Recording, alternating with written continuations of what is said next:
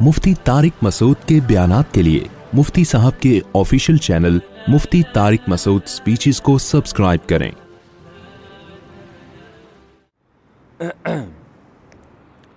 الحمد لله نحمده ونصلي على رسوله الكريم، أما بعد فاعوذ بالله من الشيطان الرجيم، بسم الله الرحمن الرحيم. وأما من أوتي كتابه بشماله فيقول يا ليتني لم أوت كتابيه ولم أدر ما حسابيه يا ليتها كانت القاضية ما أغنى عني مالية هلك عني سلطانية خذوه فغلوه ثم الجحيم صلوه ثم في سلسلة ذرعها سبعون ذراعا فاسلكوه. إنه كان لا يؤمن بالله العظيم ولا يحض على طعام المسكين. سورہ الحاقہ کی ان آیات پر درس چل رہا تھا. سوالات دیکھ کے دیکھ لیں اگر. بارش کی وجہ سے لوگوں کی حاضری بھی کم ہے تو میرا ارادہ تھا کہ میں بیان مختصر کروں اور کافی سارے سوالات کئی ہفتوں کے جمع ہو گئے تھے۔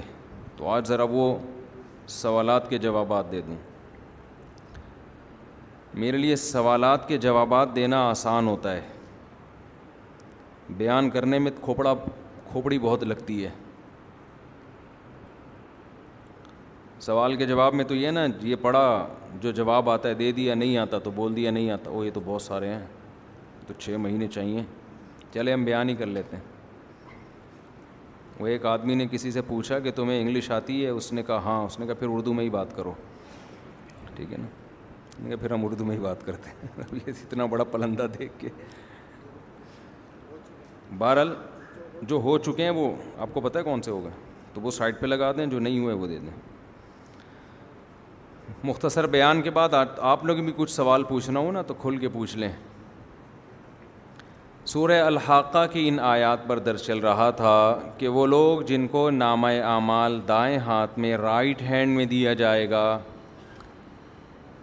وہ خوشی خوشی واپس جائے گا اور کہے گا، ہا امک اور او کتابیہ اے لوگوں میرے اعمال نامے کو پڑھو۔ سوچیں کیا خوشی کا دن ہوگا۔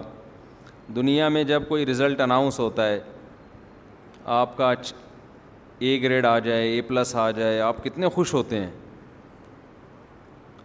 تو جس دن اناؤنسمنٹ ہوگی، ہمیشہ کے لیے کامیاب ہو گیا۔ تو اس دن خوشی کا عالم کیا ہوگا؟ یہ وہی خوشی ہے جس کے لیے مسلمان اس دنیا میں قربانی دیتا ہے۔ آپ لوگوں نے نماز پڑھی۔ اگر آپ کو یقین نہ ہوتا کہ آخرت ہے تو آپ پڑھتے نماز؟ کچھ بھی نہیں کرتے آپ۔ آج پاکستان آرمی کے کچھ آفیسرز تھے جن میں کچھ مجھے بیان کا موقع ملا۔ تو میں نے ایک بات ان سے کہی، اللہ نے میرے دماغ میں ڈال دی۔ میں نے کہا، دیکھیں، مذہب کا رشتہ اگر آپ نے فوج سے الگ کر دی، کر نہیں رہا کوئی کر نہیں رہا ہے، لیکن مزید موٹیویشن کے لیے۔ تو میں نے کہا، ہمارے یہاں پھر لڑنے کے لیے کوئی جذبہ پیچھے باقی نہیں رہے گا۔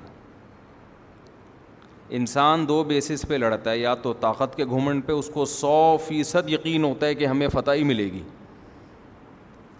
دیکھو، آپ کے پاس اسلحہ ہے، آپ ایک کے بجائے چار آدمی ہوں۔ سامنے ایک اکیلا آدمی نہتا ہو، کلّا ہو۔ اور آپ کو حکم دیا یہ چار آدمی جن کے پاس اسلحہ ہے، بم ہے، آپ نے اس ایک کو مارنا ہے۔ مارنے پر آپ کو اتنے پیسے ملیں گے۔ ہر آدمی کی کوشش ہوگا کہ یہ کارنامہ کون سر انجام دے۔ بولو، میں، کیونکہ اکیلا ہے۔ کچھ ہے بھی نہیں اس کے پاس۔ تو ہر آدمی ٹھا ٹھا کر کے مارے گا۔ دنیا میں جو بڑی بڑی طاقتیں ہیں نا، جن کو سپر پاور کہا جاتا ہے، ان کے پاس بہت مضبوط آرمی ہے ایسی مضبوط فورسز ہیں کہ ہم اور آپ تصور نہیں کر سکتے۔ اسلحہ بہت زیادہ۔ ٹیکنالوجی ایسی کہ جہاں آپ کی سوچ ختم ہوتی ہے، وہاں سے ان کی ٹیکنالوجی شروع ہوتی ہے۔ ایسے ایسے میزائل ہیں نا کہ ایک صاحب نے کہا کہ وہ اتنی دور سے امریکہ نے میزائل مارا، وہ فلاں جگہ کیسے لگ گیا؟ میں نے کہا، بھائی جان، ابھی میزائل وہ پرانا دور نہیں ہے۔ اب میزائل ایسے آتے ہیں جو ایسے لگتا ہے جیسے دروازہ کھٹکھٹا کے آ رہا ہے۔ ایک ہزار کلو میٹر سے آیا اور دروازہ کھٹکھٹا کے پوچھا، یہاں وہ صاحب رہتے ہیں؟ اگر ہیں تو میں پھٹوں ورنہ مجھے بتا دیں کہاں رہتے ہیں؟ وہاں جا کے پھٹوں گا میں۔ اسٹائل یہ ہے میزائل کا۔ بالکل ایکوریٹ اس نشانے پر لگتا ہے جو ہدف بنا یہ ٹیکنالوجی ہے۔ تو یہ حقیق یہ نہیں، لوگ اس کا مذاق اڑاتے ہیں، بھائی ایسا میزائل کہاں کہ یار وہ دو ہزار کلو میٹر سے آ کے ٹھیک فلاں کے گھر پہ چھت پہ کیسے لگا؟ یہ لگ جاتا ہے۔ جو امریکہ افغانستان میں جب فائٹ کر رہا تھا نا، تو جہاز کی اسپیڈ دیکھیں، جو جنگی جہاز ہیں، کتنی اسپیڈ ہوتی ہے اس کی۔ اتنی اسپیڈ میں چلتی ہوئی چیز کے ساتھ نشانہ لینا کسی گاڑی کو ہٹ کرنا کیا یہ آسان کام ہے؟ آپ بہت اسپیڈ سے جا رہے ہیں اور آپ نے فائر کرنا ہے چلتی ہوئی بائک پہ۔ کہ ایک ہدف دیا گیا، ٹھیک اس پہ لگے۔ چلتے ہوئے اتنی اسپیڈ میں آپ جا رہے ہو بائک کی اسپیڈ پہ بھی نہیں لگتا۔ جہاز تو پھر جہاز ہے۔ لیکن افغانستان میں جو امیرکن ایئر فورس تھی نا، جب وہ جہاز کے ذریعے بمباری کرتے تھے، تو کتنی اسپیڈ سے جہاز چل رہا ہے؟ آواز سے زیادہ تیز رفتار۔ لیکن اگر ایک ہائی روف کو نشانہ بنانا ہے، تو بم سیدھا اس ہائی روف کے اوپر آ کے لگے گا، دائیں بائیں گدا گاڑی والے کو نقصان نہیں پہنچائے گا۔ ایسی ٹیکنالوجی یعنی بم آگے پوچھ رہا ہے، نمبر پلیٹ چیک کرتا ہے، یہ وہی گاڑی ہے، کوئی اور تو نہیں ہاں چلو۔ تو اب آپ بتاؤ، ایسی فورسز سے لڑنا اسباب کی دنیا میں کون لڑے گا بھائی؟ ہے بھائی؟ کوئی لڑے گا؟ یہ فورسز تو لڑیں گی، اس لیے کہ ان کو تو اتنے وسائل اسباب کے کامیابی کا یقین ہے کہ یار فتح ہماری ہے۔ لیکن مسلم کنٹریز وہ جب لڑتے ہیں، تو جب تک آخرت سامنے نہیں ہوگی، ان میں لڑائی کا جذبہ پیدا نہیں ہوگا نہیں ہوگا جذبہ۔ تو میں اکثر وہ مثال دیتا ہوں نا موٹیویشنل اسپیکرس کی، میں نے ان کے سامنے یہی مثال دی کہ وہ انگریز تو اپنے قوم کو کیسے موٹیویٹ کرتے ہیں؟ جب تم مرنے لگو گے تو پیچھے مڑ کے دیکھو گے کیا کر کے آئے اچھا کر کے آئے تو سکون سے مرو گے برا کر کے آئے تو ٹینشن ہوگی، کیا گند کر کے آیا ہوں میں معاشرے میں؟ اچھے اچھے نہیں مرو گے تو بھائی جب مر ہی رہا ہے تو جو مرضی کر کے آیا ہو۔ اچھا کیا تو بھی مٹی، برا کیا تو بھی مٹی۔ ہاں یہ ایک اچھی بات ہے کہ لوگ پیچھے اچھا تذکرہ کریں گے، اس سے انسان کو ایک موٹیویشن ملتی ہے کہ یار، میں جب مر جاؤں گا تو لوگ اچھی اچھے کام کر کے جاؤں گا تو لوگ یاد رکھیں گے۔ اس سے انسان کو ملتا ہے کہ چلو، ہم تو مر گئے لیکن اچھے لفظوں میں یاد رکھیں تو اچھا ہے نا۔ لیکن یہ بھی کوئی بہت تگڑی موٹیویشن نہیں ہے۔ انسان کہتا ہے، یار، میں جب مر کے مٹی ہو کے ختم ہی ہو گیا، میری تعریفیں مجھے سنائی بھی نہیں دے رہی ہیں، تو اس میں تھوڑا سا تو اچھا کر لے گا، لیکن بہت زیادہ اچھا نہیں کرے گا۔ کم از کم اس کے لیے اپنی جان کوئی نہیں دے گا۔ قرآن میں ہے نا وج علی لسان صدقین فل آخرین ابراہیم علیہ السلام نے دعا مانگی، اے اللہ میں جب دنیا سے جاؤں تو پیچھے رہ جانے والے میرا اچھے الفاظ میں تذکرہ کریں، مجھے ایسے عمل کی توفیق دے۔ تو اس سے پتہ چلتا ہے یہ بھی ایک نعمت ہے کہ آپ مریں تو لوگ یاد کریں کوئی اچھا آدمی تھا جو دنیا سے چلا گیا۔ تبھی تو پیغمبر مانگ رہے ہیں کہ اللہ مجھے ایسا بنا دے۔ لیکن آگے اتنا نہیں ہے۔ آگے حضرت ابراہیم کی دعا کیا ہے؟ وج میوں وارثتی جنت نعیم اے اللہ، مجھے جنت الفردوس کا وارث بھی بنا دے۔ صرف اتنا نہ ہو کہ پیچھے لوگ اچھا تذکرہ کریں اور میں مر کے مٹی ہو کے ختم۔ نہ، میرا بھی فیوچر اچھا ہو۔ ماضی بھی اچھا اور پیچھے آگے بھی اچھا فیوچر بھی اچھا۔ تو میں نے ان سے ایک عرض کیا، ان کی خدمت میں، وہ جانتے ہیں پہلے سے ایک تکرار کے طور پہ کہ اگر ہمارا مذہب سے رشتہ ہو گیا ختم، تو ہماری فوج کے پاس لڑنے کے لیے جو جذبہ چاہیے نا شہادت کا، وہ جذبہ مارکیٹ سے شارٹ، تو طاقت کی بیس پہ لڑیں گے۔ اور طاقت کی بیس پہ تو ہمیشہ کس کا پلڑا بھاری ہوتا ہے؟ کافروں کا اکثر پلڑا بھاری ہوتا ہے۔ بدر میں کافر ہزار تھے، مسلمان کیا تھے؟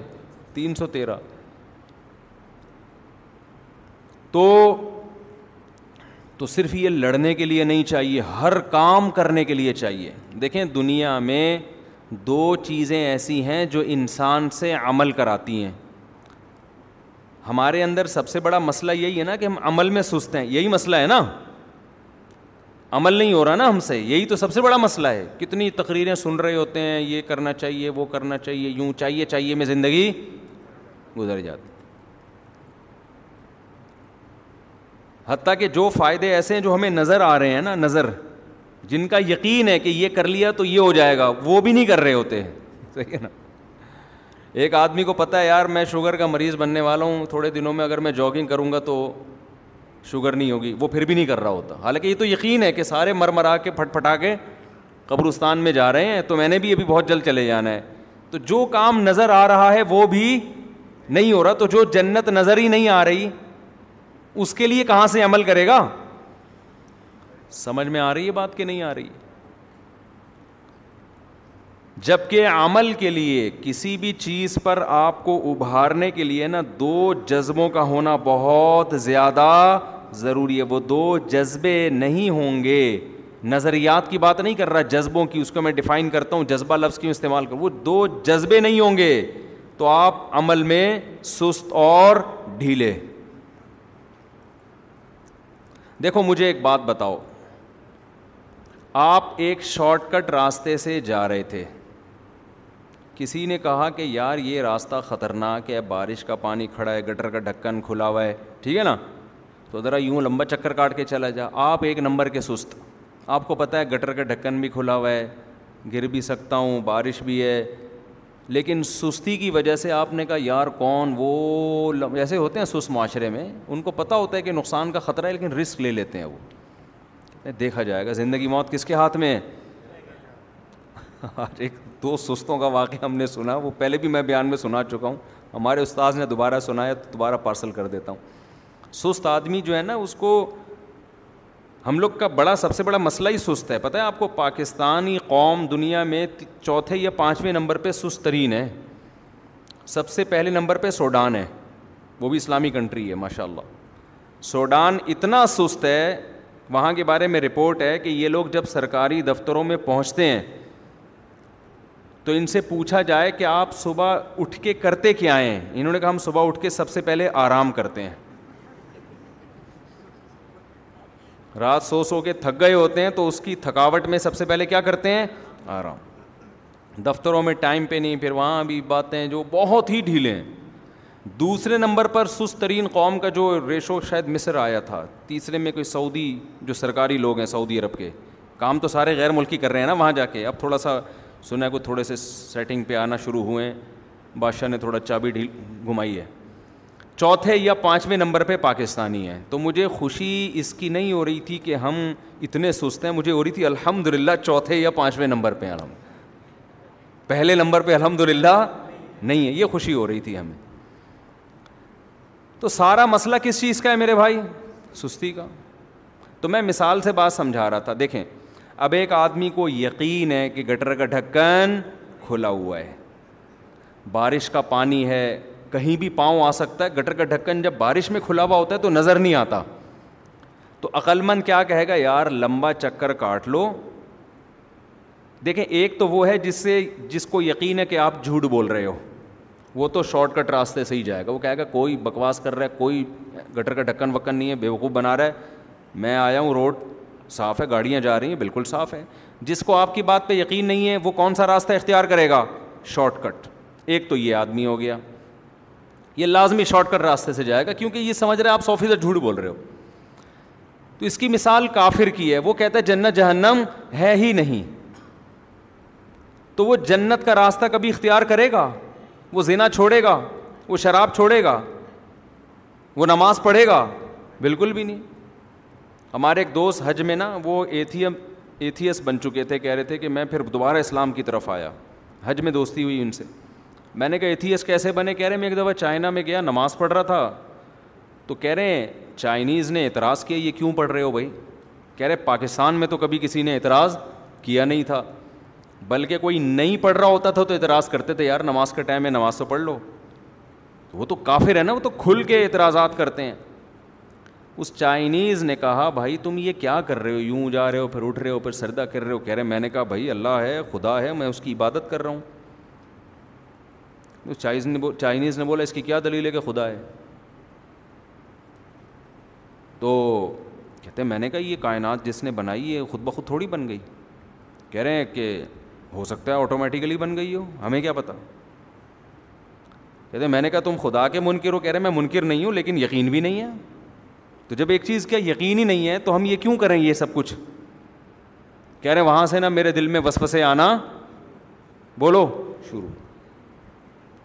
خیر، وہ بالکل اس کی طرف مائل ہو گئے، پھر ان کو جوابات ملے سوالات کے، پھر واپس انسان کے بچے بنے، پھر حج کرنے گئے ماشاء اللہ تو تو جس کو یقین ہی نہیں ہے جنت کا، جہنم کا، وہ کہتا ہے یہ تو معاذ اللہ سیاسی باتیں، وہ تو سر پہ ٹوپی بھی کبھی نہیں رکھے گا۔ وہ تو ایک ٹوپی، ایک مثال دے رہا ہوں کہ ایک مذہبی لوگوں کی علامت سمجھی جاتی ہے۔ وہ تو کبھی ایک وقت کی نماز کا تصور بھی نہیں کرے گا۔ اس کے لیے دنیا میں سب سے فضول کام اللہ کا نام لینا ہے۔ وہ کہہ رہے یار، کچھ، وہ سمجھتے ہیں، یہ ٹائم ویسٹنگ ہے، نماز پڑھنا، اتنے میں آپ کیا کچھ ملک کی ترقی کے لیے کیا کچھ کر سکتے تھے۔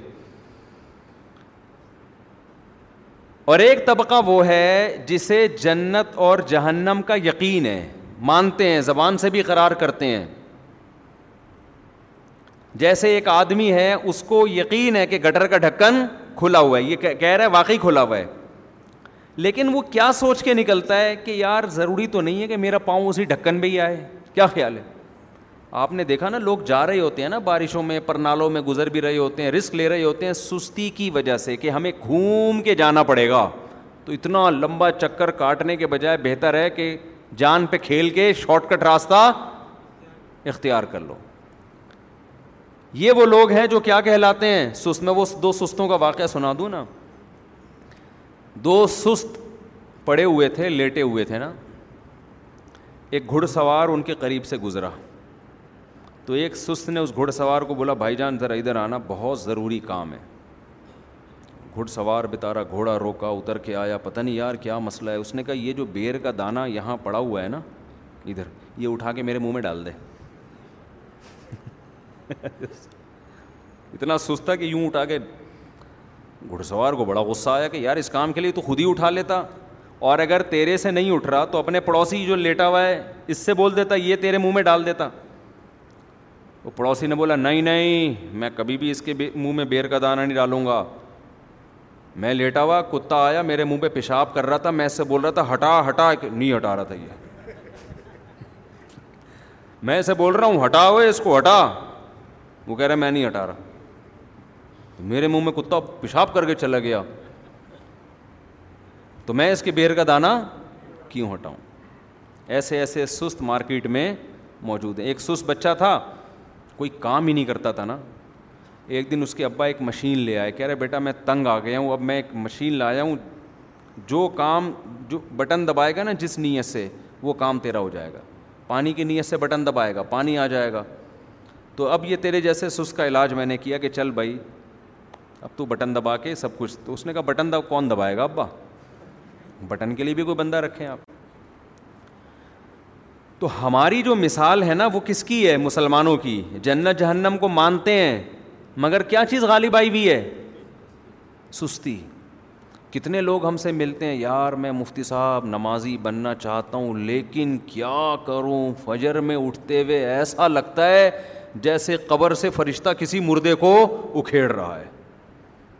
قبر میں جب مردے کو چھ سات مہینے ہو جائے نا، پھر مٹی میں چپک جاتا ہے وہ۔ پھر آپ بولیں اس کو کم بھی عزن اللہ۔ صحیح ہے نا؟ وہ نہیں اٹھے گا۔ اس کی میت بھی نہیں اٹھ سکتی۔ مٹی میں پیوست ہو مٹی بن بننا شروع ہو جاتا ہے نا وہ۔ اٹھتے ہی نہیں۔ ہر کام میں سستی، ہر کام میں سستی۔ تو اور پھر یہ سستی ہر چیز میں نظر آ رہی ہے، صرف دین میں نہیں، بلکہ دنیا میں بھی۔ ہم یہ کہتے کہ ان کا ایمان کمزور ہے، اس لیے سست ہیں۔ تو بھائی، دنیا پہ تو ایمان کمزور نہیں ہے نا، یقین ہے۔ وہاں بھی تو سست ہیں۔ اس کا مطلب یہ ایمان کی کمزوری کی وجہ سے سست نہیں ہے، یہ ویسے ہی سست ہے۔ میں سمجھا پا رہا ہوں اپنی بات کہ نہیں؟ دیکھو، ساری دنیا کے ڈاکٹروں کا اتفاق ہے، حکیموں کا، اور بلکہ مشاہدہ ہے کہ یار، اس عمر کے بعد اگر ویٹ بڑھتا ہے تو بلڈ پریشر شوگر یہ بیماریاں آتی ہیں۔ سب دیکھ رہے ہیں، اپنے ابا کو دیکھ لیا، اپنی اماں کو دیکھ لیا، دوست کو دیکھ لیا، بھائی، کھانے پہ کنٹرول کرو۔ مگر کنٹرول نہیں ہو رہا۔ حالانکہ یقین ہے کہ نقصان ہوگا۔ کنٹرول کیوں نہیں ہو رہا؟ خواہشات کو قربان کرنا پڑتا ہے۔ سستی ہے نا یہ بھی ایک قسم کی، یار، بس جو آ رہا ہے کھا جاؤ یار، اب کل سے دیکھیں گے۔ ہمارے ایک دوست کے ساتھ ایسے ہی ہوا، وہ وزن بڑھ رہا تھا۔ میں، بہت پرانی بات ہے بیس سال۔ میں نے ان سے کہا، سمجھا، عمر ان کی مجھ سے زیادہ تھی۔ کنٹرول کرنے، انہوں نے کہا، نہیں، وہ فالج ہو گیا۔ برین برین ہیمریج تو نہیں، فالج ہوا، وہ پڑے ہوئے بیچارے بستر پہ۔ اس کے بعد سے اٹھ ہی نہیں پائے وہ۔ اچھا خاصا اٹا کٹا جوان آدمی۔ تو پڑھائی میں دیکھ لیں طالب علم کو پتہ ہے کہ یار اگر میں پڑھوں گا، میں محنت کروں گا، میرے نمبر اچھے آئیں گے، میں بڑا آدمی بنوں گا، اچھی تنخواہ آئے گی، مفتی صاحب کی چار شادیوں والے بیانات پہ خاندانی طریقے سے عمل ہوگا۔ نہ نہ یہ کام نہیں ہو رہا۔ ویسے ہی آ جاتے ہیں، منہ اٹھا کے چار شادیاں کرنا چاہتا ہوں، کوئی رشتہ بتا دیں میں کہتا ہوں، بھائی، اس ڈیزائننگ پہ آپ کو، اس آمدن پہ، اس ڈیزائننگ پہ، اس کوالیفیکیشن پہ آپ کو ایک مل جائے، بڑی بات۔ نہیں ملے گا کوئی بھی نہیں ملے گا آپ کو۔ تو کوئی قابلیت پیدا کرو تاکہ رشتے خود بخود قابلیت ہوگی تو رشتے آئیں گے۔ رشتوں کی بھی تو ضرورت ہے نا کہ وہ آپ سے رشتہ کریں۔ کیا خیال ہے بھائی؟ دیکھو، روٹی کو ضرورت نہیں ہوتی کہ آپ اس کو کھائیں۔ لہٰذا روٹی کو جب تک کھائیں گے نہیں، وہ پڑی رہے گی قیامت تک وہیں۔ لیکن جیسے آپ کو بیوی کی ضرورت ہے تو عورتوں کو بھی میاں کی ضرورت ہے کہ نہیں ہے؟ آپ اپنے اندر کچھ قابلیت پیدا کر لیں، آپ رشتے تلاش نہیں بھی کریں گے، آپ کے محلے والے، اڑوس پڑوس والے اپنی بیٹیاں لا لا کے آپ پہ پیش کریں گے۔ سمجھتے ہو کہ نہیں سمجھتے؟ تو لیکن کچھ کرنے کے لیے تیار ہلتا ہی نہیں ہے۔ اچھا فوجیوں میں ایک چیز ہوتی ہے، چست ہوتے ہیں۔ میرے والد صاحب نیوی میں تھے نا، آخری دن تک چست تھے وہ۔ یعنی ان کا انتقال بھی چستی میں چلتے پھرتے ہوا ہے۔ بیڈ پہ نہیں لیٹے وہ کبھی بھی۔ اور پناہ مانگتے تھے، اللہ مجھے بستر کی موت سے تیری پناہ مانگتا ہوں۔ اللہ نے ان کی دعا قبول کی۔ ایسے اسپیڈ میں چلتے تھے، صبح صبح اٹھ گئے، نہا رہے ہیں، پھر جب ریٹائر ہو گئے تو بھی کسی نہ کسی ایکٹیویٹی میں اپنے آپ کو بزی رکھتے تھے۔ پھر نماز کے لیے گئے، ایسی اسپیڈ کے ساتھ وہاں بیٹھے، وہیں پر ہارٹ اٹیک ہوا، انتقال ہو گیا۔ ہم نے کہا، یار، ساری زندگی چلتے پھرتے، موت بھی ان کی چلتے پھرتے۔ تو یا تو آپ جائیں، کوئی ٹریننگ لے لیں دو سال کی فوج سے، پٹیں گے، ٹھڈے لگیں گے، اس کے بعد انسان کے بچے بن جائیں گے۔ تو میں یہ عرض کر رہا تھا، جلدی سے بات کو سمیٹ کے میں ختم کرتا ہوں۔ آپ کو یقین بھی ہے کہ یہاں گٹر کا ڈھکن کھولا ہوا ہے اور میرے گرنے کا خطرہ ہے، لیکن سست آدمی رسک لے لیتا ہے، کہتا ہے، یار، کون یہاں سے گھوم کے جائے، دیکھا جائے گا کیا ہوتا ہے؟ امید ہے ان شاء اللہ نہیں گریں گے۔ یعنی شیطان یہ پٹیاں بھی پڑھا رہا ہوتا اب جس نے گرنا ہوتا ہے، گر جاتا ہے۔ موت کی ایک دن کیا ہے؟ لکھی ہوئی، اصل میں ہوتی سستی ہے، لیکن اس کو اس طرح سے پیش کر رہا ہوتا ہے آدمی۔ تو یاد رکھو، اس سستی کے دو علاج ہیں۔ ایک تو یہ، بلکہ علاج سے پہلے مثال دوں گا تو پھر خود ہی علاج سمجھ میں آ جائے گا۔ ابھی کھلا ہوا ہے گٹر کا ڈھکن۔ جس میں یہ بھی امکان ہے کہ گر گئے، یہ بھی امکان ہے سائڈ سے ہو کے گزر گئے۔ اسی گٹر کے ڈھکن کو آپ بڑا کر کے نالا بنا دو۔ ٹھیک ہے۔ یا وہاں کوئی ڈاکو کھڑا کر دو، گلی صاف ستھری ہے، سارے گٹر کے ڈھکن بند ہیں۔ آپ نے دیکھا موبائل اسنیچنگ ہو رہی ہے، دو ڈاکو کھڑے ہوئے اور بندے کو پکڑ کے لوٹ رہے ہیں اور ایک کو گولی مار دی ہے اور دوسرے سے موبائل ایک کی لاش تڑپ رہی ہے۔ جتنے بھی سست ہوئے نا آپ جتنے بھی سست ہوئے۔ آپ ایسے بھاگو گے، ایسے بھاگو گے کہ اگر اس وقت اولمپکس کے کھیل میں آپ کو کوئی سلیکشن کے لیے آیا ہوگا نا تو کہے گا، یار، اس سے بہتر آدمی دوڑنے کے لیے کوئی ہے نہیں۔ بہترین اسپیڈ ہے اس کی۔ ہوگا کہ نہیں ہوگا؟ وجہ کیا ہے؟ ابھی صرف حالانکہ گٹر میں بھی مرنے کا وہی ہوتا ہے جو ڈاکو کے سر میں گولی مارنے سے ہوتا ہے، بلکہ ڈاکو کے گولی مارنے سے آرام سے مرتا ہے۔ گٹر میں جب گرے گا اتنی جلدی نہیں مرے گا۔ پہلے کیا کچھ ہوگا وہ زیادہ ڈیٹیل میں میں نہیں جاتا۔ دم گھٹ گھٹ کے بہت ہی اللہ بچائے ہم سب کو ایسی موت سے، بڑے بدترین طریقے سے مرے گا۔ وجہ کیا ہے؟ اب جذبات بن رہے ہیں۔ منظر اپنی آنکھوں سے دیکھا، پھڑکتے ہوئے، تڑپتے ہوئے، او بھائی، یہ بھاگو یہاں سے۔ یا اور آسان۔ وہی گٹر کے ڈھکن کی مثال لے لو۔ گٹر کے ڈھکن بولنے میں اتنا مزہ آتا ہے یار، پتہ نہیں ہے نا؟ کراچی میں ہے نہیں نا؟ یہ گٹر کا ڈھکن بولنے میں بڑا مزہ آتا ہے مجھے۔ ہم پہلے وہاں کہیں اور رہا کرتے تھے، وہاں گٹر کے سارے ڈھکن ہیروئنچیوں نے چوری کر لیے تھے۔ ہیروئنچی بہت تھے، اس پتہ نہیں کہاں گئے، ہیروئنچی ایک دم مارکیٹ سے شارٹ ہو گئے۔ کدھر غائب کیے ہیں ہیروئنچی؟ توبہ تو نہیں کر سکتے اتنے سارے لوگ ایک دم سے۔ تو وہ جتنے وہاں نیوی نے ایک اسکیم تھی، اس میں جو ہے نا، وہ آبادی میں سارے گٹر لائنیں بچھا دیں اور ڈھکن۔ تو تھوڑے دنوں میں نیوی کے افسران کا سروے ہوا تو ڈھکن سارے غائب۔ وہ جتنے ہیروئنچی جی تھے، انہوں نے ڈھکن چوری کر کے اس کا سریا نکال نکال کے بھیج دیا۔ تو اس لیے مجھے یہ گٹر کے ڈھکن کے لفظ بولنے میں مزہ آتا ہے کیونکہ اس کی ایک تاریخ ہے۔ اس سے غریبوں کا پیٹ بھرتا ہے ان ڈھکنوں سے۔ تو جو ہے۔ اب کیا ہے کہ ڈھکن کھلا ہوا ہے، آپ کو لوگ منع کر رہے ہیں، لیکن آپ کا دوست پہلے گیا اور آپ کے سامنے اس ڈھکن کے اندر گر گیا وہ۔ اور چیخ رہا ہے، چلا رہا ہے۔ اس کے بعد آپ دوبارہ اس راستے سے جانے کی ضرورت نہیں کرو گے۔ اب آپ کی کیفیات بن گئی ہیں، جذبات بن گئے ہیں۔ ہم نے ایک ساتھی کو دیکھا، وہ اسلحہ تھا ان کے پاس، لائسنس والا۔ ان کو سمجھایا ہم نے کہ بھائی، یہ آپ ہر وقت اسلحے کو دائیں بائیں کرتے رہتے ہو، کسی دن گولی چل کے لگ لگا جائے گی۔ یہ بہت احتیاط کی چیز ہے، اس میں احتیاط، وہ نہیں احتیاط کرتے۔ ایک دن رائفل صاف کرتے ہوئے نا، ان کی گولی چلی اور یہاں سے آر پار ہو گئی۔ بچ گئے وہ زندہ؟ وہ بھائی، جب یہ منظر دیکھا ہے نا، تو وہ جتنے یہ کیا ہے؟ وہ جذبات بن گئے، کیفیات اس کو سلیمان احمد صاحب کہتے ہیں دم میں آگ لگنا۔ ان کی اصطلاح میں اس کو کیا کہا جاتا ہے؟ وہ ایک دو چڑیائیں جو ہے نا، سفر کر رہی تھیں، بڑے آرام سے لہلاتی بھی جا رہی ہیں۔ اوپر سے جٹ تیارہ گزرا، زوں کرتا ہوا چلا گیا۔ ان کے پنکھ اکھڑ گئے، ہل گئی ہیں تو ایک چڑیا نے دوسری چڑیا چڑی، بڑی والی چڑیا سے پوچھا کہ آپا، یہ بھی چڑیا ہی ہے، یوں کر کے گئی ہے۔ لیکن اس کی اسپیڈ میں، ہماری اسپیڈ میں زمین آسمان کا فرق ہے۔ اس کی اسپیڈ دیکھو، وہاں زوم کر کے ایسے گئی اور ہمارے سارے پر اکھاڑ دیے۔ یہ ہم میں اور اس میں فرق کیا ہے؟ اس نے کہا، کوئی بڑا فرق نہیں ہے۔ صرف یہ فرق ہے کہ اس کی دم میں آگ لگی ہوئی ہے۔ ہماری دم میں آگ؟ بولو۔ نہیں لگی۔ جٹ تیارے کی دم میں آگ لگی ہوتی ہے نا، وہ تھوڑی ایسی چڑیا کی طرح یوں یوں کرتا ہوا وہ زوں کر کے نکل جاتا ہے وہ۔ چڑیا کی دم میں آگ نہیں لگی ہوئی ہوتی، وہ بڑے آرام سے سست کی طرح ادھر اٹھ کے بیٹھی، پھر کچھ مل گیا، ٹھیک ہے۔ تو ہماری کسی کی دم میں آگ نہیں لگی۔ تو آپ نے اپنے سامنے یہ منظر دیکھ لیا، رائفل کا فائر ہوا لگ گئی، ایک دم دم میں آگ لگ جاتی ہے انسان کے۔ کہتے ہیں وہ بھائی، بہت احتیاط بہت احتیاط شروع کر دے گا اس دن سے۔ تو اس سے پتہ چلتا ہے کہ ایمان بننا ایک الگ چیز ہے، اس کی کیفیات بننا ایک الگ چیز ہے۔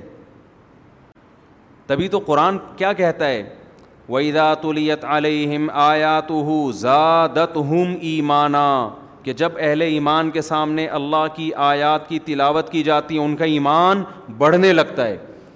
جو تینوں امام ہیں نا، امام مالک، امام احمد بن حنبل اور امام شافعی رحمہ اللہ تعالیٰ وہ یہ کہتے ہیں کہ ایمان گھٹتا بھی ہے اور بڑھتا بھی ہے۔ اور دلیل میں یہی قرآن کی آیت پیش کرتے ہیں کہ دیکھو قرآن کہہ رہا ہے کہ جب یہ کوئی اللہ کی آیات سنتے ہیں، جنت، جہنم کے تذکرے سنتے ہیں، نبی کی صحبت میں بیٹھتے ہیں، ان کا ایمان بڑھنا شروع ہو جاتا ہے۔ اور جب نہیں بیٹھتے تو ظاہر ہے ایمان کم ہونا۔ حدیث سے بھی یہ بات ثابت ہے، حضرت حضیفہ رضی اللہ تعالیٰ عنہ ایک دفعہ اپنے گھر سے دوڑتے ہوئے نکلے۔ اور کہنے لگے نا فقہ سوری حضرت حنزلہ نا فقہ حنزلہ حنزلہ تو منافق ہو گیا۔ لوگوں نے پوچھا، کیا ہوا بھائی؟ کیوں منافق ہو گئے؟ انہوں نے کہا، ہم نبی کی محفل میں ہوتے ہیں تو ہمارا ایمان وہ ایسے ترقی کر رہا ہوتا ہے، ایسے جذبات، ایسی کیفیات۔ اور جب اپنے بیوی بچوں میں ہوتے ہیں تو وہ ہماری کیفیات نہیں ہوتی، تو یہ تو منافقت ہے، ادھر کچھ ادھر کچھ۔ تو نبی نے ان کو تسلی دی، بھائی یہ تو یہ تو نیچرل ہے یعنی یہ کوئی منافقت کی بات نہیں ہے۔ فرمایا، وہی سو فیصد ہر وقت تمہاری کیفیات رہیں تو فرشتے تم سے کلام کرنا شروع کر دیں۔ تو ان احادیث سے، ان آیات سے کیا استدلال کیا؟ باقی ائمہ کرام نے کہ ایمان بڑھتا بھی ہے اور گھٹتا بھی ہے۔ امام ابو حنیفہ کی رائے یہ کہ نہ ایمان بڑھ سکتا ہے، نہ گھٹ سکتا ہے۔ سمجھ رہے ہیں نا؟ وہ کہتے ہیں بٹ ایمان جب تک سو فیصد نہیں ہے، ہنڈریڈ میں ہنڈریڈ ایمان نہیں ہے۔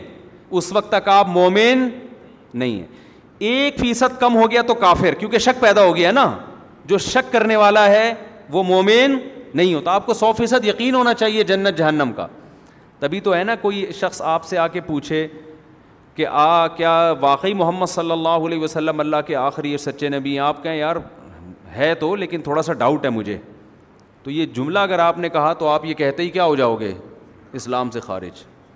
آپ کو یہ کہنا پڑے گا، مجھے سو فیصد چڑھتے سورج کی طرح یقین ہے کہ محمد صلی اللہ علیہ وسلم اللہ کے آخری نبی ہیں۔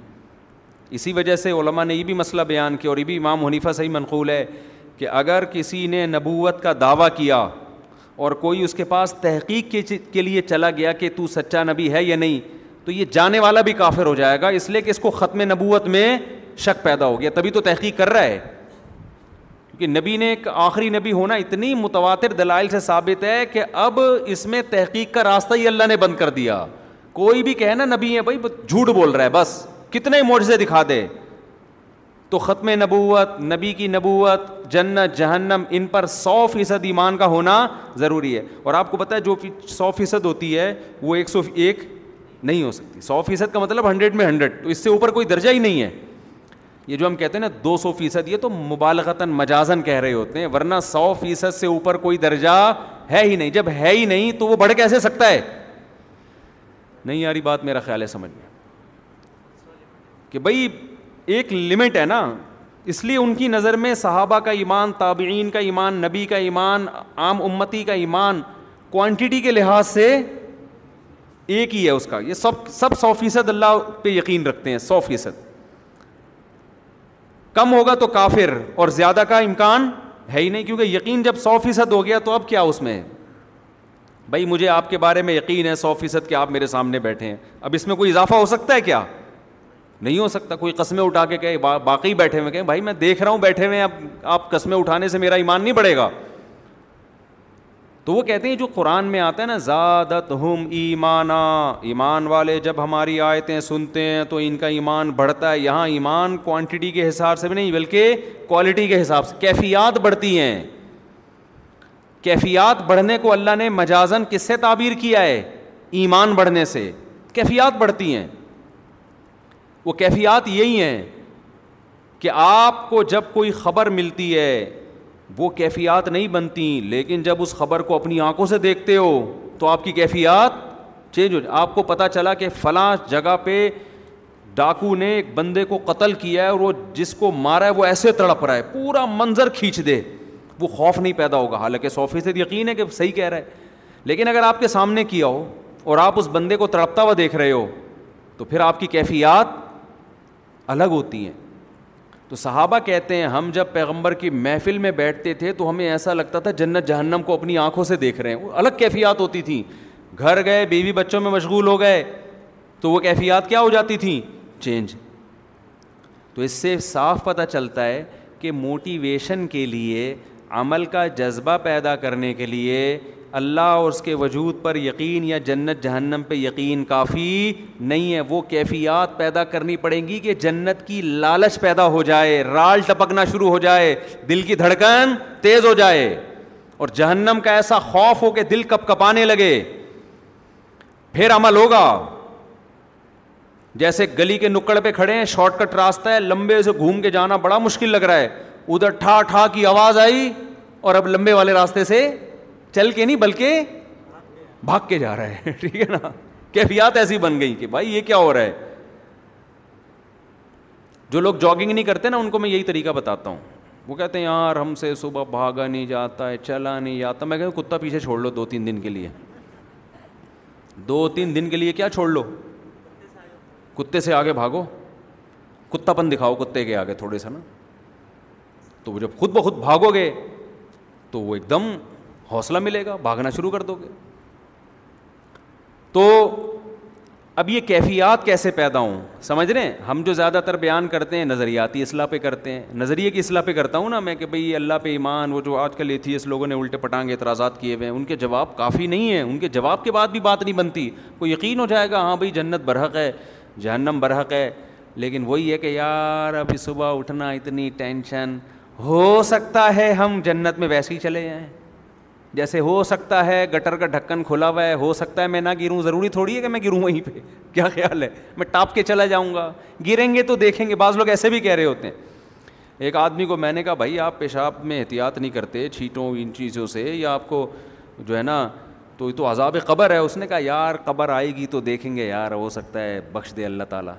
ابھی دیکھا نہیں ہے نا عذاب قبر۔ اس لیے کیا کہہ رہے یار، ہو سکتا ہے اللہ کوئی نیکی کام آ جائے، اللہ بخش دے۔ لیکن اگر کوئی عذاب قبر دیکھ لے نا، تو پھر یہ کیفیات نہیں ہوں گی۔ پھر تو وہ ایسا ہو جائے گا کہ اس کو خوف کم کرنا پڑے گا اس کا، کہ بھائی اللہ سے امیدیں تبھی تو دیکھو نبی صلی اللہ علیہ وسلم سے بہت ساری حدیثیں امیدوں کی منقول ہیں۔ ایسی روایتیں ہیں کہ عام عوام میں ہم ان کو بیان کریں نا تو ڈر لگتا ہے کہ لوگ اس کا غلط مطلب نہ سمجھیں۔ مثال کے طور پر ایک حدیث میں آتا ہے، رسول اللہ صلی اللہ علیہ وسلم نے صحابہ سے فرمایا، اگر تم سب لوگ گناہ بالکل چھوڑ دو کبھی کسی سے گناہ ہو ہی نہیں۔ کوئی غلطی نہیں ہوتی کسی سے۔ اللہ تمہیں ختم کر دے گا، مار دے گا ایسی قوم کو۔ اللہ ایسی قوم پیدا کرے گا جس سے گناہ ہو، پھر وہ اللہ سے توبہ کریں اللہ کو توبہ پسند ہے۔ صحیح حدیث ہے۔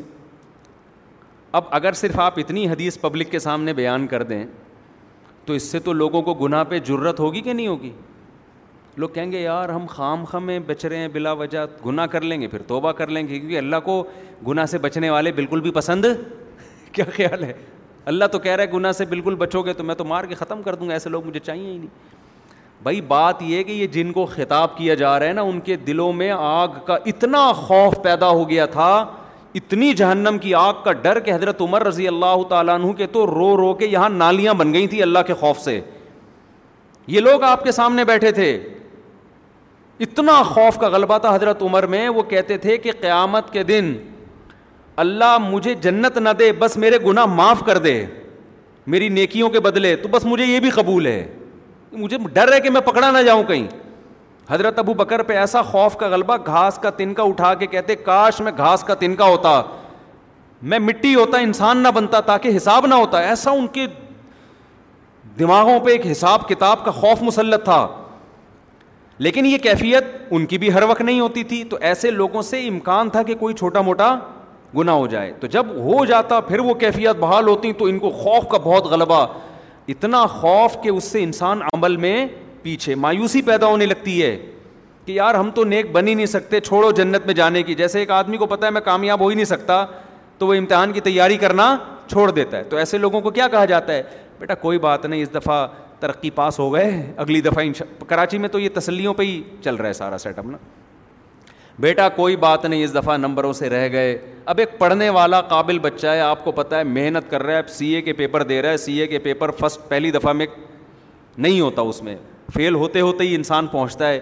تو پہلا پیپر دیا، اس میں نمبر کم آ گئے، دو نمبروں سے رہ گیا۔ تو باپ عقلمند ہوگا، کیا کہے گا؟ کوئی بات نہیں بیٹا، شروع میں نہیں کہے گا کہ بیٹا فیل ہو جانا، کوئی بات نہیں۔ اگلے میں محنت، شروع میں تو کہے گا بیٹا پاس ہونا ہے تو نے۔ اب دیکھ لیا بیٹا، محنت کر رہا ہے، کر رہا ہے، پھر بھی فیل ہو گیا۔ تو باپ عقلمند کیا کہے گا؟ کوئی بات نہیں بیٹا، یہ تو سی اے کا پیپر ہے۔ اس میں تو پہلی دفعہ اگر کوئی پاس ہو جائے تو اب نارمل ہونے کی علامت ہے یہ۔ صحیح ہے نا؟ ہاں اس کا اس کا مطلب اس کا دنیا میں پڑھائی کے علاوہ کوئی کام ہی نہیں ہے۔ جو نارمل لوگ ہوتے ہیں نا، وہ فیل ہو ہو کے آگے جاتے ہیں، میں بتا دوں آپ کو میں۔ میں جب میٹرک میں آتا نا میٹرک تک ہم لوگ بڑے اچھے اچھے نمبر آتے تھے۔ میرے بھائی نے کہا، یہ پاس ہونے کا شوق صرف میٹرک تک ہی ہوتا ہے۔ فرسٹ ایئر سیکنڈ ایئر سے بندہ فیل ہونا شروع۔ واقعی پھر الحمد للہ اللہ نے بڑا نوازا۔ فسٹ ایئر میں دو تین پیپر مشکل تھے، ہم نے چھوڑ دیے کہ سیکنڈ ایئر میں دیں گے اس کو، اکٹھے دے دیں گے۔ تو اور ذہین لوگ مشکل سے ہی پاس ہوتے ہیں، یہ بھی میں آپ کو بتا دوں۔ ان کا دماغ ادھر ادھر چلتا بہت ہے۔ لڑکیاں جو پڑھائی میں اتنی آگے ہیں نا، یہ ذہین ہونے کی علامت نہیں ہے۔ یہ ان کی فکر کیا ہوتی ہے؟ وہ محدود ہوتی ہے نا۔ ان کو پڑھائی ہے تو پڑھائی، آدمی کے پاس تو اتنے مسئلے ہیں۔ وہ چھوڑو ابھی کیا کیا مسئلے آپ لوگ کے۔ وہ تو گھوما تو گھومتا رہتا ہے اس کا دماغ۔ وہ اگر خود پڑھ رہا ہوگا اور کوئی اس کی کلاس فیلو شوق سے پڑھ رہی ہوگی تو اس کو وہ پڑھتی بھی زیادہ اچھی لگ رہی ہوگی کتاب کی نسبت۔ کہہ رہے یار، سبحان اللہ۔ اصل تو یہ ہے۔ ٹھیک ہے نا؟ اس کا دماغ ایک جگہ ٹکتا نہیں ہے۔ پھر سوچتا ہے، پھر وہ سیاسی حالات اور پھر بہت سارے آدمی کے دماغ میں نا چیزیں بھری ہوئی ہوتی ہیں۔